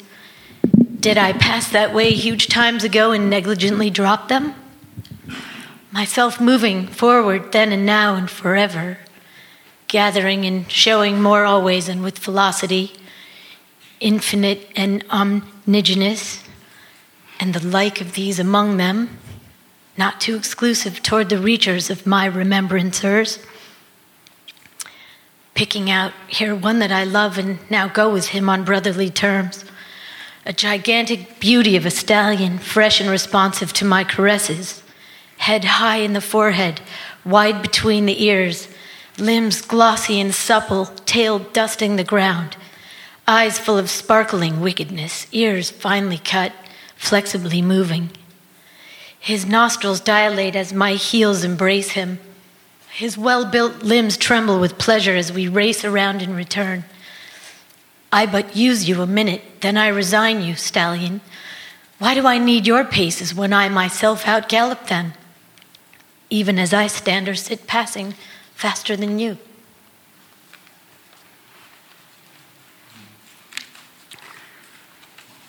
Space and time. Now I see it is true what I guessed at what I guessed when I loafed on the grass, what I guessed while I lay alone in my bed, and again as I walked the beach under the paling stars of the morning. My ties and ballasts leave me. My elbows rest in sea gaps. I skirt sierras. My palms cover continents. I am afoot with my vision by the city's quadrangular houses, in log huts camping with lumbermen, along the ruts of the turnpike, along the dry gulch and rivulet bed, weeding my onion patch or hoeing rows of carrots and parsnips, crossing savannas, trailing in forests, prospecting, gold digging, girdling the trees of a new purchase. Scorched ankle deep by the hot sand, hauling my boat down the shallow river where the panther walks to and fro on a limb overhead, where the buck turns furiously at the hunter, where the rattlesnake suns his flabby length on a rock, where the otter is feeding on fish, where the alligator in his tough pimples sleeps by the bayou where the black bear is searching for roots or honey, where the beaver pats the mud with his paddle shaped tail. Over the growing sugar, over the yellow flowered cotton plant, over the rice in its low moist field, over the sharp peaked farmhouse with its scalped scum and slender shoots from the gutters, over the western persimmon, over the long leaved corn, over the delicate blue flower flax, over the white and brown buckwheat, a hummer and buzzer there with the rest, over the dusky green of the as it ripples and shades in the breeze. Scaling mountains, pulling myself cautiously up, holding on by low, scragged limbs, walking the path worn in the grass and beat through the leaves of the brush, where the quail is whistling betwixt the woods and the wheat lot, where the bat flies in the seventh month eve, where the great gold bug drops through the dark, where the brook puts out of the roots of the old tree and flows to the meadow, where cattle stand and shake away flies with the tremulous shuddering of their hides, where the cheesecloth hangs in the kitchen, where andirons straddle the hearth slab, where cobwebs fall in festoons from the rafters, where trip hammers crash, where the press is whirling its cylinders, wherever the human heart beats with terrible throes under its ribs, where the pear shaped balloon is floating aloft, floating in it myself and looking composedly down, where the life car is drawn on the slip noose, where the heat hatches pale green eggs in the dented sand, where the she whale swims with her calf and never forsakes it, where the steamship trails hindways its long pennant of smoke, where the fin of the shark cuts like a black chip out of the water, where the half burned brig is riding on unknown currents, where shells grow to her slimy deck, where the dead are corrupting below. Where the dense starred flag is borne at the head of the regiments, approaching Manhattan up by the long stretching island, under Niagara, the cataract falling like a veil over my countenance. Upon a doorstep, upon the horse block of hard wood outside, upon the race course, or enjoying picnics or jigs or a good game of baseball. At he festivals with blackguard jibes, ironical license, bull dances, drinking, laughter. At the cider mill, tasting the sweets of the brown mash, sucking the juice through a straw. At apple peelings, wanting kisses for all the red fruit I find. At musters, beach parties, friendly bees, huskings, house raisings. Where the mockingbird sounds his delicious gurgles, cackles, screams, weeps. Where the hayrick stands in the barnyard, where the dry stalks are scattered, where the brood cow waits in the hovel. Where the bull advances to do his masculine work, where the stud to the mare, where the cock is treading the hen, where the heifers browse, where the geese nip their food with short jerks, where the sundown shadows lengthen over the limitless and lonesome prairie, where herds of buffalo make a crawling spread of the square miles far and near, where the hummingbird shimmers, where the long where the neck of the long-lived swan is curving and widening. Where the laughing gull scoots by the shore, where she laughs her near human laugh, where beehives range on the gray bench in the garden, half hid by the high weeds, where band necked partridges roost in a ring on the ground with their heads out, where burial coaches, coaches enter the arched gates of the cemetery. Where winter wolves bark amid wastes of snow and icicled trees, where the yellow crowned heron comes to the edge of the marsh at night and feeds upon small crabs, where the splash of swimmers and divers cools the warm noon, where the katydid works her chromatic reed on the walnut tree over the well. Through patches of citrons and cucumbers with silver wired leaves, through the salt lick or orange glade, or under conical firs, through the gymnasium through the curtained saloon, through the office or public hall. Pleased with the native and pleased with the foreign, pleased with the new and the old, pleased with the homely woman as well as the handsome, pleased with the Quakeress as she puts off her bonnet and talks melodiously, pleased with the tune of the choir of the whitewashed church, pleased with the earnest words of the sweating Methodist preacher, impressed seriously at the camp meeting. Looking in at the shop windows of Broadway the whole forenoon, flatting the flesh of my nose on the thick plate glass, wandering the same afternoon with my face turned up to the clouds, or down a lane, or along a beach. My right and left arms round the sides of two friends, and I in the middle. Coming home with the silent and dark cheeked bush boy, behind me he rides at the drape of the day.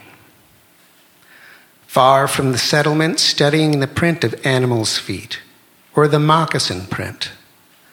By the cot in the hospital, reaching lemonade to a feverish patient. Nigh the coffined corpse when all is still, examining with a candle. Voyaging to every port to dicker and adventure, hurrying with the modern crowd as eager and fickle as any hot towards one I hate, ready in my madness to knife him, solitary at midnight in my backyard, my thoughts gone from me a long while.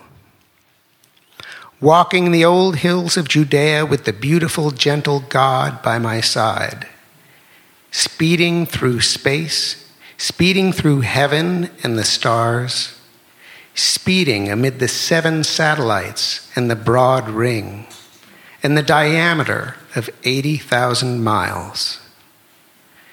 Speeding with tailed meteors, throwing fireballs like the rest, carrying the crescent child that carries its own full mother in its belly. Storming, enjoying, planning, loving, cautioning, backing and filling, appearing and disappearing. I tread day and night such roads.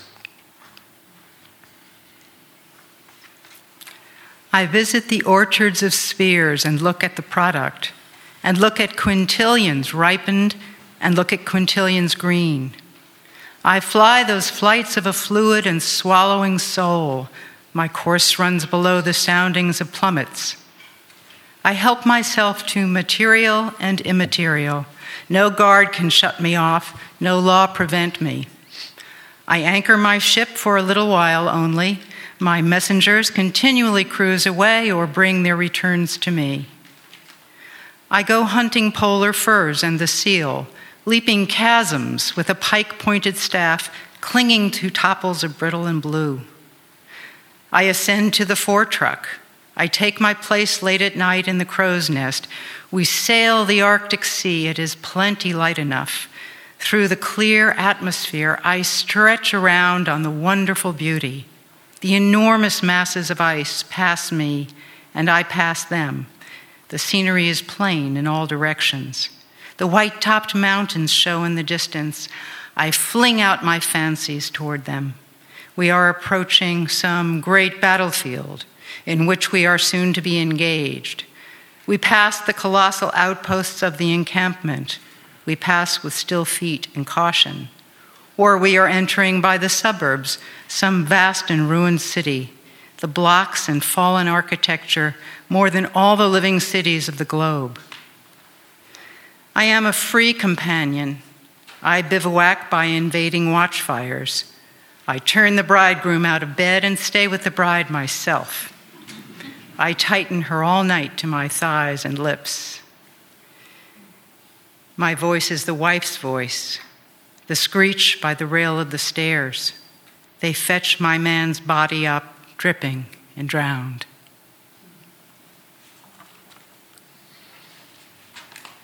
I understand the large hearts of heroes, the courage of present times and all times how the skipper saw the crowded and rudderless wreck of the steamship and death chasing it up and down the storm. How he knuckled tight and gave not back an inch and was faithful of days and faithful of nights. And chalked in large letters on a board, Be of good cheer, we will not desert you. How he followed them and tacked with them three days and would not give it up. How he saved the drifting company at last How the lank, loose gowned women looked when boated from the side of their prepared graves. How the silent, old faced infants and the lifted sick and the sharp lipped, unshaved men. All this I swallow. It tastes good. I like it well. It becomes mine. I am the man. I suffered. I was there. The disdain and calmness of martyrs, the mother of old condemned for a witch, burnt with dry wood, her children gazing on. The hounded slave that flags in the race, leans by the fence, blowing, covered with sweat. The twinges that sting like needles, his legs and neck. The murderous buckshot and the bullets. All these I feel or am. I am the hounded slave. I wince at the bite of dogs. Hell and despair are upon me. Crack and again crack the marksman. I clutch the rails of the fence, my gourd dribs, thinned with the ooze of my skin. I fall on the weeds and stones. The riders spur their unwilling horses, haul close, taunt my dizzy ears, and beat me violently over the head with whipstocks. Agonies are one of my changes of garments. I do not ask the wounded person how he feels. I myself become the wounded person. My hurts turn livid upon me as I lean on a cane and observe. I am the mashed fireman with breastbone broken. Tumbling walls buried me in their debris. Heat and smoke I inspired. I heard the yelling shouts of my comrades. I heard the distant click of their picks and shovels. They have cleared the beams away. They tenderly lift me forth. I lie in the night air in my red shirt. The pervading hush is for my sake. Painless after all, I lie exhausted, but not so unhappy. White and beautiful are the faces around me. The heads are bared of their fire caps. The kneeling crowd fades with the light of the torches. Distant and dead resuscitate. They show as the dial or move as the hands of me. I am the clock myself. I am an old artillerist. I tell of my fort's bombardment. I am there again. Again, the long roll of the drummers. Again, the attacking cannon and mortars. Again, to my listening ears, the cannon responsive. I take part. I see and hear the whole. The cries, curses, roar, the plaudits for well aimed shots, the ambulanza slowly passing, trailing its red drip, workmen searching after damages, making indispensable repairs, the fall of grenades through the rent roof, the fan shaped explosion, the whiz of limbs, heads, stone, wood, iron, high in the air. Again gurgles the mouth of my dying general. He furiously waves with his hand. He gasps through the clot, mind not me, mind the entrenchments. Now I tell what I knew in Texas in my early youth. I tell not the fall of Alamo. Not one escaped to tell the fall of Alamo. The hundred and fifty are dumb yet at Alamo. Tis the tale of the murder in cold blood of 412 young men. Retreating, they had formed in a hollow square with their baggage for breastworks.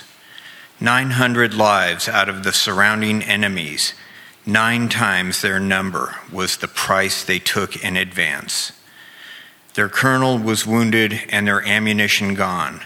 They treated for an honorable capitulation received writing and seal, gave up their arms, and marched back prisoners of war. They were the glory of the race of rangers, matchless with horse, rifle, song, supper, courtship, large, turbulent, generous, handsome, proud, and affectionate, bearded, sunburnt, dressed in the free costume of hunters, not a single one over 30 years of age. The second first day morning, they were brought out in squads and massacred. It was beautiful early summer. The work commenced about five o'clock and was over by eight. None obeyed the command to kneel. Some made a mad and helpless rush. Some stood stark and straight. A few fell at once, shot in the temple or heart. The living and dead lay together. The maimed and mangled dug in the dirt. The newcomer saw them there. Some half killed attempted to crawl away. These were dispatched with bayonets or battered with the blunts of muskets. A youth, not 17 years old, seized his assassin till two more came to release him. The three were all torn and covered with the boy's blood. At 11 o'clock began the burning of the bodies. That is the tale of the murder of the 412 young men. Would you hear of an old time sea fight? Would you learn who won by the light of the moon and stars? List to the yarn, as my grandmother's father, the sailor, told it to me. Our foe was no skulk in his ship, I tell you, said he. His was the surly English pluck, and there is no tougher or truer, and never was and never will be. Along the lowered eve, he came horribly raking us. We closed with him, the yards entangled, the cannon touched. My captain lashed fast with his own hands. We had received some 18 pound shots under the water. On our lower gun deck, two large pieces had burst at the first fire, killing all around and blowing up overhead. Fighting at sundown, fighting at dark.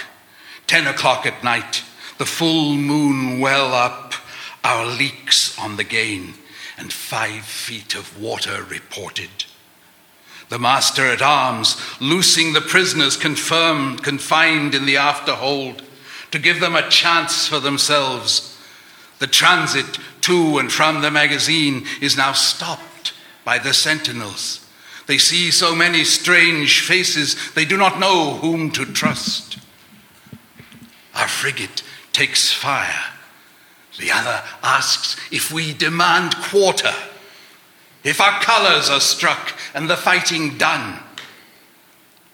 Now I laugh content, for I hear the voice of my little captain. We have not struck, he composedly cries. We have just begun our part of the fighting. Only three guns are in use. One is directed by the captain himself against the enemy's mainmast. Two, well served with grape and canister, silence his musketry and clear his decks. The tops alone second the fire of this little battery, especially the main top. They hold out bravely during the whole of the action. Not a moment's cease. The leaks gain fast on the pumps. The fire eats toward the powder magazine. One of the pumps has been shot away. It is generally thought we are sinking. Serene stands the little captain. He is not hurried. His voice is neither high nor low. His eyes give more light to us than our battle lanterns toward 12 there in the beams of the moon. They surrender to us. Stretched and still lies the midnight, two great hulls motionless on the breast of the darkness, our vessel riddled and slowly sinking. Preparations to pass to the one we have conquered. The captain on the quarter deck, coldly giving his orders through a countenance white as a sheet. Nearby, the corpse of the child that served in the cabin, the dead face of an old salt with long white hair and carefully curled whiskers, the flames, spite of all that can be done, flickering aloft and below, the husky voices of the two or three officers yet fit for duty. Formless stacks of bodies, and bodies by themselves, dabs of flesh upon the masts and spars, cut of cordage, dangle of rigging, slight shock of the soothe of waves. Black and impassive guns, litter of powder parcels, strong scent, a few large stars overhead, silent and mournful shining. Delicate sniffs of sea breeze, smells of sedgy grass and fields by the shore, death messages given in charge to survivors, the hiss of the surgeon's knife, the gnawing teeth of his saw wheeze, cluck, swash of falling blood, short wild scream, and long dull tapering groan. These so, these irretrievable. You laggards there on guard, look to your arms. In at the conquered doors they crowd. I am possessed, embody all presences, outlawed or suffering. See myself in prison, shaped like another man, and feel the dull, unintermitted pain. For me, the keepers of convicts shoulder their carbines and keep watch. It is I led out in the morning and barred at night. Not a mutineer walks handcuffed to jail, but I am handcuffed to him and walk by his side. I am the less jolly one there, and more the silent one with sweat on my twitching lips.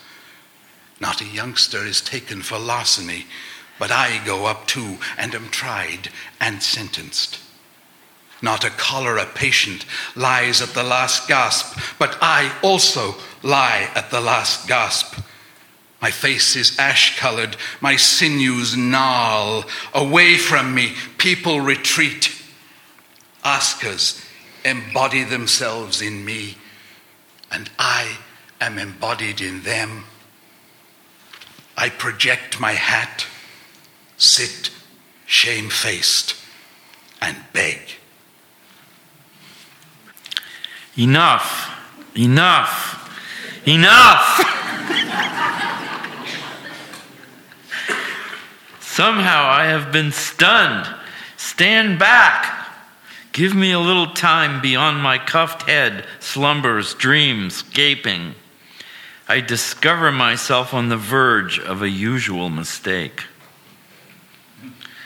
That I f- could forget the mockers and insults, that I could forget the trickling tears and the blows of the bludgeons and hammers, that I could look with a separate look on my own crucifixion and bloody crowning. I remember now I resume the overstayed fraction. The grave of rock multiplies what has been confided to it or to any graves. Corpses rise, gashes heal, fastenings roll from me. I troop forth, replenished with supreme power, one of an average, unending procession. Inland and seacoast we go and pass all boundary lines, our swift ordinances on their way over the whole earth. The blossoms we wear in our hats, the growth of thousands of years. Elves, I salute you. Come forward. Continue your annotations. Continue your questionings. The friendly and flowing savage. Who is he? Is he waiting for civilization or past it and mastering it? Is he some Southwesterner raised outdoors? Is he Canadian? Is he from the Mississippi country, Iowa, Oregon, California, the mountains, prairie life, bush life, or sailor from the sea? Wherever he goes, men and women accept and desire him. They desire he should like them, touch them, speak to them, stay with them. Behavior lawless as snowflakes, Words simple as grass, uncombed head, laughter, and naivete. Slow stepping feet, common features, common modes and emanations. They descend in new forms from the tips of his fingers. They are wafted with the odor of his body or breath. They fly out of the glance of his eyes. Flaunt to the sunshine, I need not your bask. Lie over. You light surfaces only. I force surfaces and depths also. Earth, you seem to look for something at my hands. Say, old topknot, what do you want? Man or woman, I might tell how I like you, but cannot. I might tell what is in me and what is in you, but cannot. And might tell that pining I have, that pulse of my nights and days. Uh, behold, I do not give lectures or a little charity. When I give, I give myself. You there, impotent, loose in the knees, open your scarf chops till I blow grit within you. Spread your palms and lift the flaps of your pockets. I am not to be denied. I compel. I have stores, plenty and to spare, and anything I have I bestow. I do not ask who you are. That is not important to me. You can do nothing and be nothing but what I will enfold you. To Cottonfield, drudge, or cleaner of privies, I lean. On his right cheek I put the family kiss, and in my soul I swear I never will deny him. On women fit for conception, I start bigger and nimbler babes. Of this day, I am jetting the stuff of far more arrogant republics. To anyone dying, thither I speed and twist the knob of the door, turn the bedclothes toward the foot of the bed. Let the physician and the priest go home. I seize the descending man and raise him with resistless will. Oh, despairer, here is my neck. By God, you shall not go down. Hang your whole weight upon me.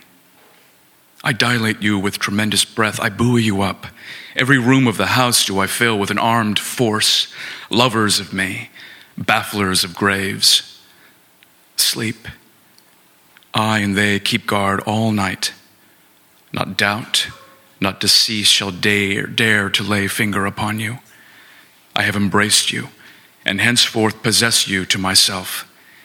And when you rise in the morning, you will find what I tell you is so. I am he bringing help for the sick as they pant on their backs, and for strong, upright men I bring yet more needed help. I heard what was said of the universe, heard it, and heard of several thousand years. It is middling well as far as it goes. But is that all? Magnifying and applying come I, outbidding at the start the old cautious hucksters. The most they offer for mankind and eternity, less than a spurt of my own seminal wet. Taking myself the exact dimensions of Jehovah and laying them away. Lithographing Kronos and Zeus' son and Hercules his grandson buying drafts of Osiris and Isis and Belus and Brahma and Adonai. In my portfolio, placing Manitou loose and Allah on a leaf and the crucifix engraved, with Odin and the hideous faced Mexitli and all idols and images, honestly taking them for all that they are worth and not a cent more. Admitting they were alive and did the work of their day. Admitting they bore mites as for unfledged birds who have now to rise and fly and sing for themselves. Accepting the rough deific sketches to fill out better in myself.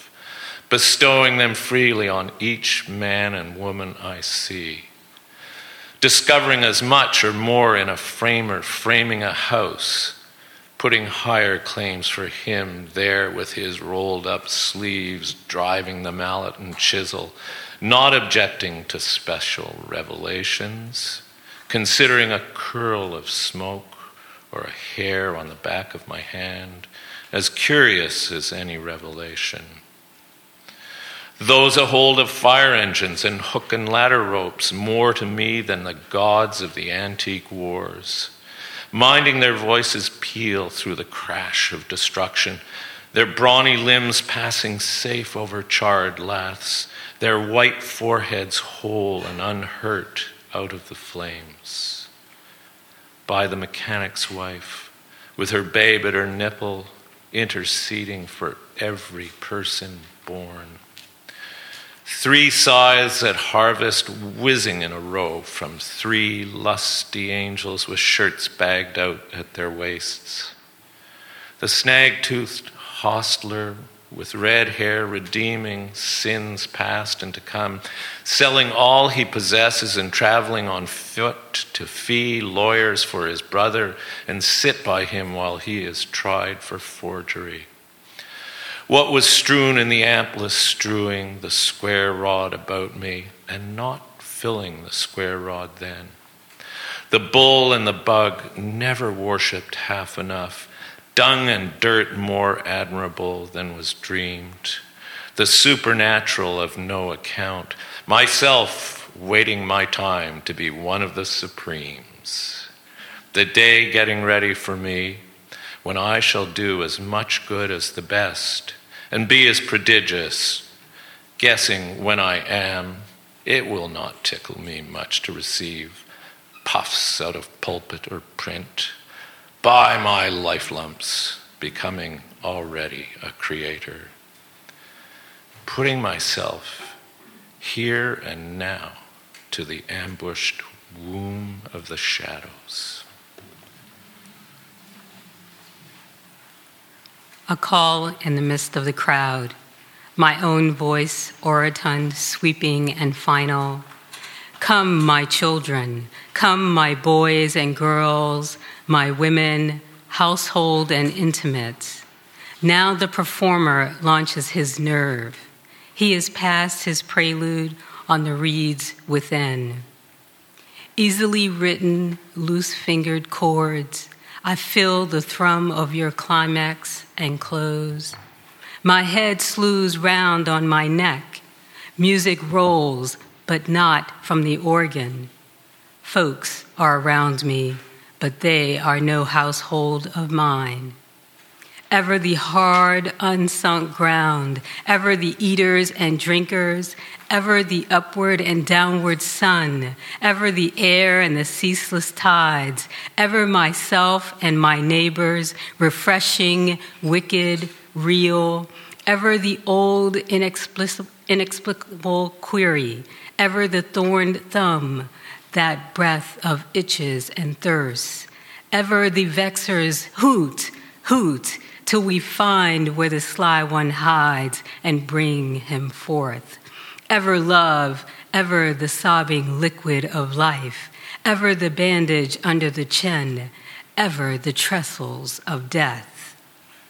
Here and there, with dimes on the eyes, walking to feed the greed of the belly, the brains liberally spooning tickets buying, taking, selling, but into the feast never once going, many sweating, plowing, thrashing, and then the chaff for payment receiving. A few idly owning, and they the wheat continually claiming. This is the city, and I am one of the citizens. Whatever interests the rest, interest me. Politics, wars, markets, newspapers, schools, the mayor and councils, banks, tariffs, steamships, factories, stocks, stores, real estate, and personal estate. The little plentiful mannequins skipping around in collars and tailed coats. I am aware who they are. They are positively not worms or fleas. I acknowledge the duplicates of myself. The weakest and shallowest is deathless with me. What I do and say, the same waits for them. Every thought that flounders in me, the same flounders in them. I know perfectly well my own egotism, know my omnivorous lines, and must not write any less, and would fetch you, whoever you are, flush with myself. Not words of routine, this song of mine, but abruptly to question, to leap beyond, yet nearer bring this printed and bound book.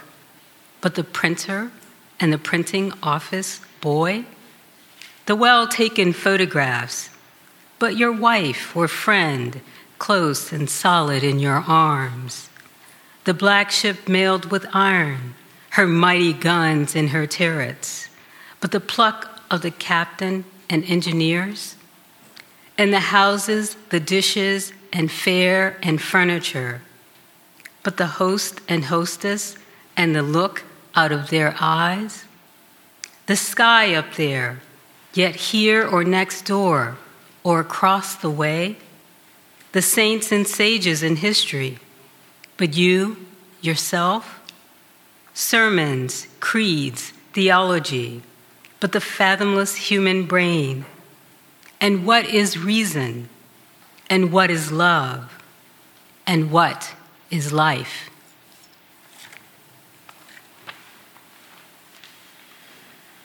I do not despise you, priests, all time, the world over.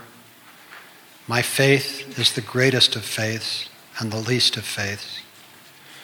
In closing, worship ancient and modern and all between ancient and modern, believing I shall come again upon the earth after 5,000 years, waiting responses from oracles, honoring the gods, saluting the sun, making a fetish of the first rock or stump, powwowing with the sticks in the circle of Obus, helping the Lama or Brahman as he trims the lamps of the idols. Dancing yet through the streets in a phallic procession, wrapped and austere in the woods a gymnosophist. Drinking mead from the skullcap to Shastas and Vedas admirant, minding the Koran walking the Teocallis, spotted with gore from the stone and knife, beating the serpent skin drum, accepting the Gospels, accepting Him that was crucified, knowing assuredly that He is divine.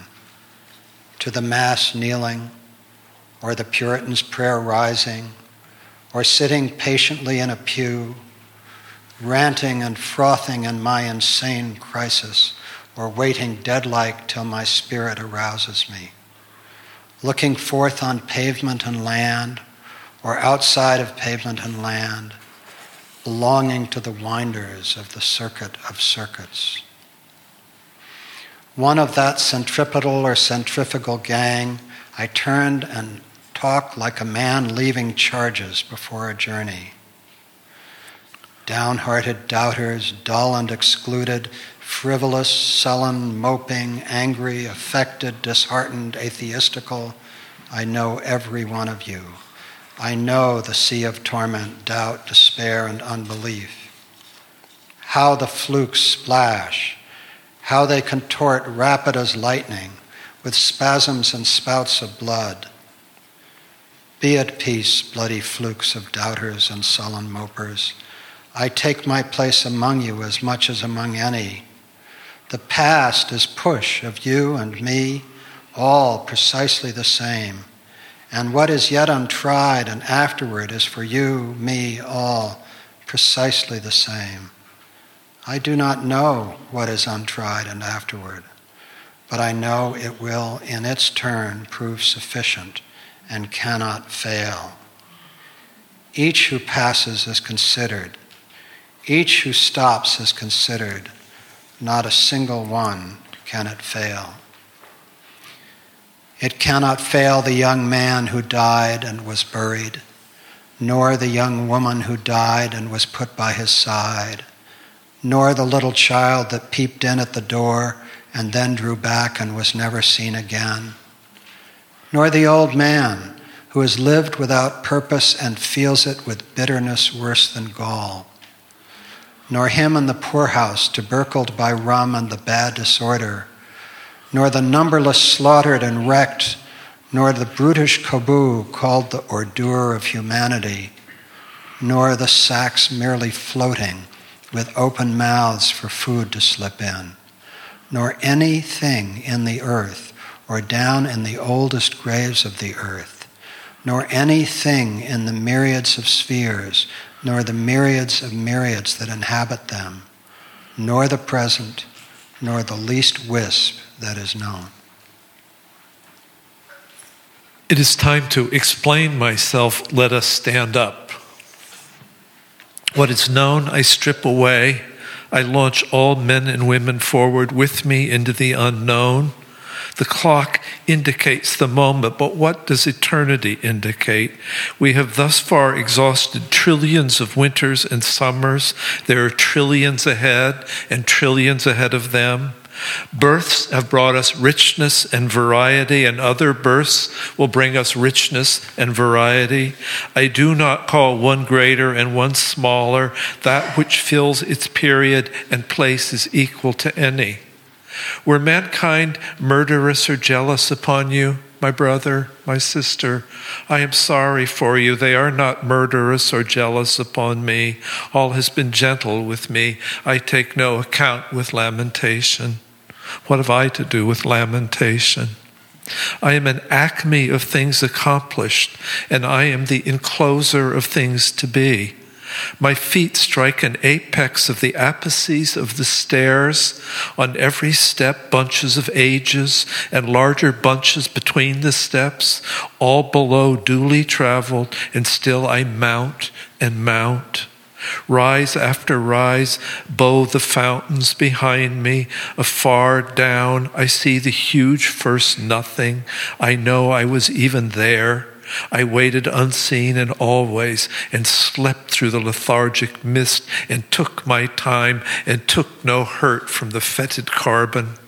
Long I was hugged close, long and long. Immense have been the preparations for me, faithful and friendly the arms that helped me. Cycles ferried my cradle, rowing and rowing like cheerful boatmen. For room to me, stars kept aside in their own rings. They sent influences to look after what was to hold me. Before I was born out of my mother, generations guided me. My embryo has never been torpid. Nothing could overlay it. For it, the nebula cohered to an orb. The long, slow strata piled it piled to rest it on. Vast vegetables gave it sustenance. Monstrous sauroids transported it in their mouths and deposited it with care. All forces have been steadily employed to complete and delight me. Now, on this spot, I stand with my robust soul.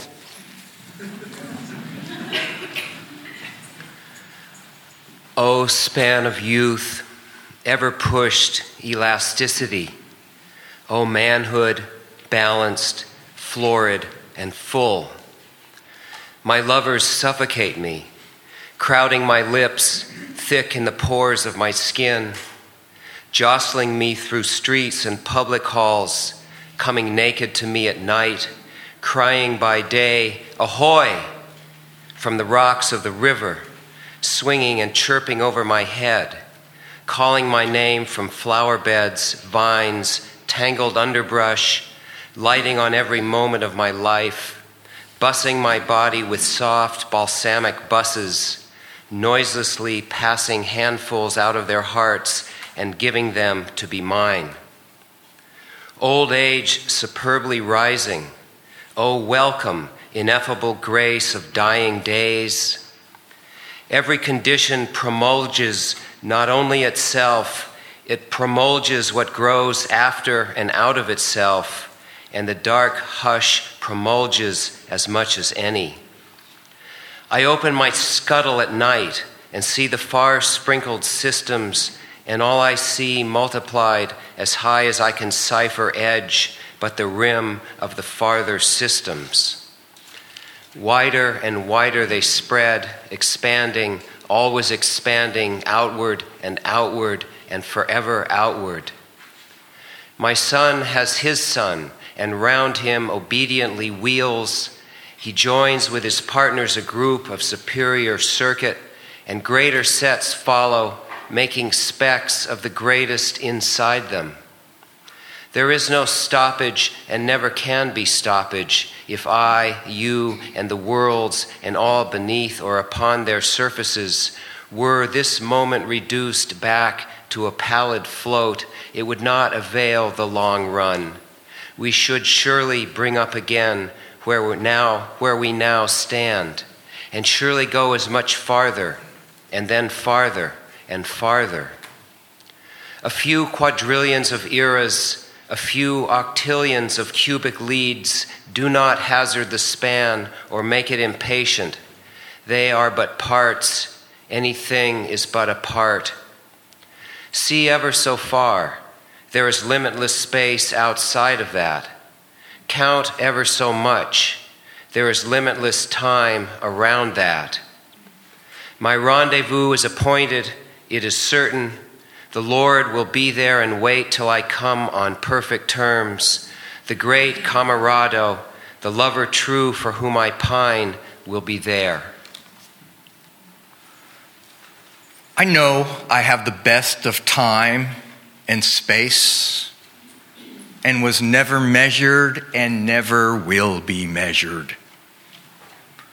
I tramp a perpetual journey. Come listen all. My signs are a rain-proof coat, good shoes, and a staff cut from the woods. No friend of mine takes his ease in my chair. I have no chair, no church, no philosophy. I lead no man to a dinner table, library, exchange, but each man and each woman of you I lead upon a knoll, my left hand hooking you round the waist, my right hand pointing to the landscapes of continents and public road. Not I, not anyone else can travel that road for you. You must travel it for yourself. It is not far, it is within reach. Perhaps you have been on it since you were born and did not know. Perhaps it is everywhere, on water and on land. Shoulder your duds, dear son, and I will mine. Let us hasten forth. Wonderful cities and free nations we shall fetch as we go. If you tire, give me both burdens and rest the chuff of your hand on my hip. And in due time, you shall repay the same service to me. For after we start, we never lie by again. This day, before dawn, I ascended a hill and looked at the crowded heaven.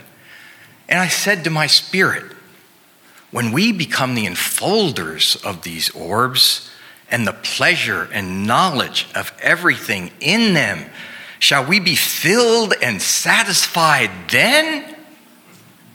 And my spirit said, No. we but level that lift to pass and continue beyond. You are also asking me questions, and I hear you. I answer that I cannot answer. You must find out for yourself. Sit a while, dear son. Here are biscuits to eat, and here is milk to drink. But as soon as you sleep and renew yourself in sweet clothes, I kiss you with a goodbye kiss and open the gates for your egress hence. Long enough have you dreamed contemptible dreams. Now I wash the gum from your eyes. You must habit yourself to the dazzle of the light and of every moment in your life. Long have you timidly waited, holding a plank by the shore. Now I will you to be a bold swimmer, to jump off in the midst of the sea, rise again, nod to me, shout, and laughingly dash with your hair.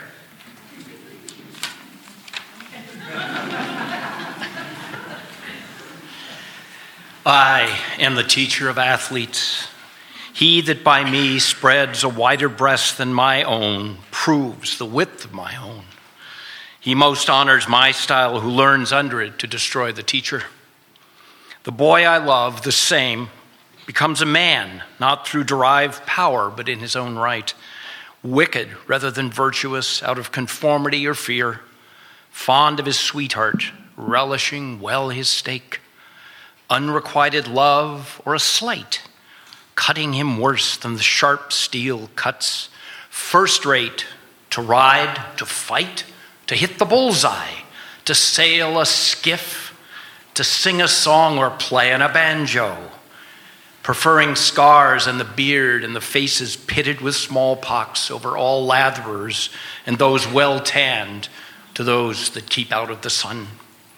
I teach straying from me, but who can stray from me? I follow you, whoever you are, from the present hour. My words itch at your ears till you understand them. I do not say these things for a dollar or to fill up the time while I wait for a boat. It is you talking just as much as myself. I act as the tongue of you, tied in your mouth. In mine, it begins to be loosened. I swear I will never again mention love or death inside a house. And I swear I will never translate myself at all, only to him or her who privately stays with me in the open air.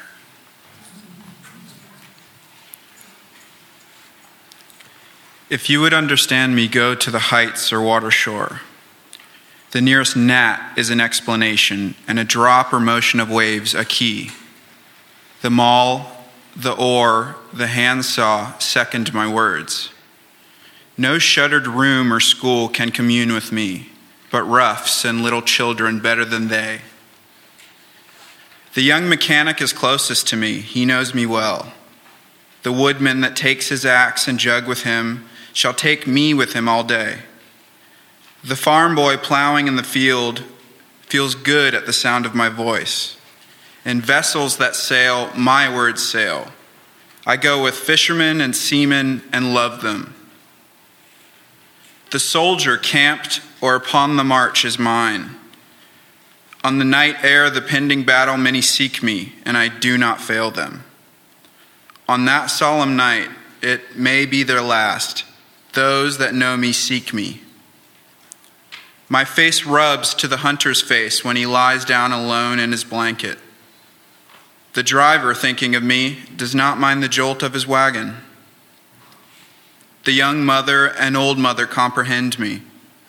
The girl and the wife rest the needle a moment and forget where they are.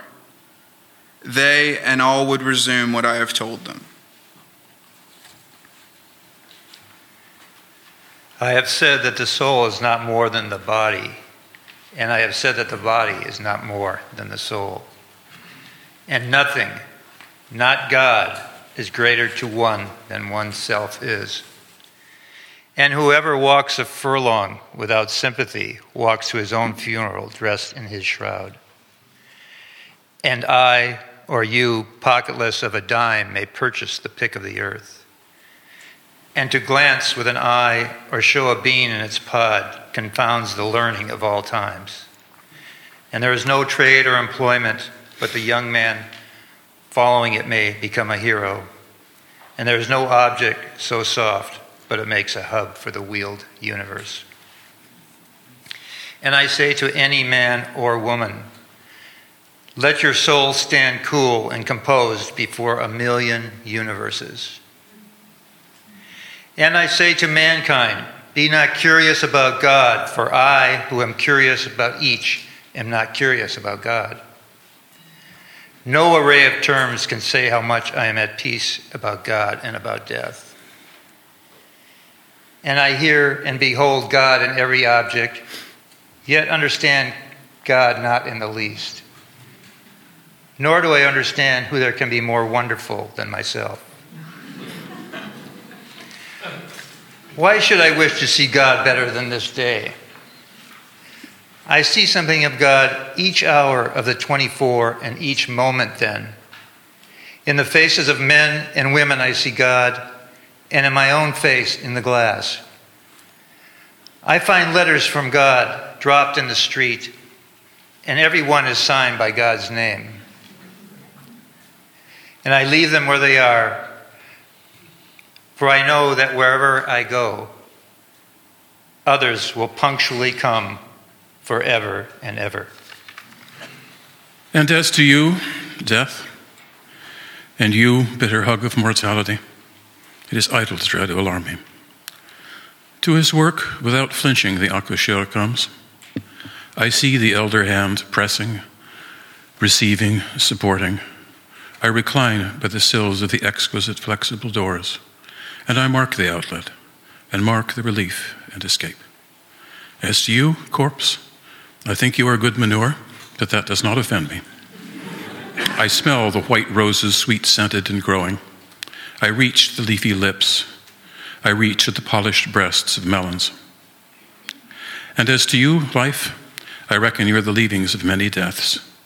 No doubt I have died myself a thousand times before. I hear you whispering there, O stars of heaven, O suns, O grass of graves, O perpetual transfers and promotions. If you do not say anything, how can I say anything? Of the turbid pool that lies in the autumn forest, of the moon that descends the steeps of the sighing twilight, toss sparkles of day and dusk, toss on the black stems that decay in the muck, toss to the moaning gibberish of the dry limbs. I ascend from the moon, I ascend from the night. I perceive that the ghastly glimmer is noonday sunbeams reflected, and debouche to the steady and central from the offspring, great or small. There is that in me. I do not know what it is, but I know it is in me. Wrenched and sweaty, calm and cool, then my body becomes. I sleep, I sleep long. I do not know it. It is without name. It is a word unsaid. It is not in any dictionary, utterance, symbol. Something it swings on more than the earth I swing on. To it, the creation is the friend whose embracing awakes me. Perhaps I might tell more outlines. I plead for my brothers and sisters. Do you see, O oh my brothers and sisters? It is not chaos or death. It is form, union, plan. It is eternal life. It is happiness. The past and the present wilt. I have filled them, emptied them, and proceed to fill my next fold of the future. Listener up there, what have you to confide to me? Look in my face while I snuff the sidle of evening. Talk honestly. No one else hears you, and I stay only a minute longer. Do I contradict myself? Very well, then, I contradict myself. I am large, I contain multitudes. I concentrate towards them that are nigh. I wait on the door slab. Who has done his day's work? Who will soonest be through with his supper? Who wishes to walk with me? Will you speak before I am gone? Will you prove already too late? The spotted hawk swoops by and accuses me. He complains of my gab and my loitering. I too am not a bit tamed. I too am untranslatable. I sound my barbaric yawp over the roofs of the world. The last scud of day holds back for me. It flings my likeness after the rest and true as any on the shadow wild, it coaxes me to the vapor and the dusk. I depart as air. I shake my white locks at the runaway sun. I effuse my flesh in eddies and drift it in lacy jags. I bequeath myself to the dirt to grow from the grass I love. If you want me again, look for me under your boot soles. You will hardly know who I am or what I mean, but I shall be good health to you nevertheless, and filter and fiber your blood failing to fetch me at first, keep encouraged. Missing me one place, search another. I stop somewhere waiting for you.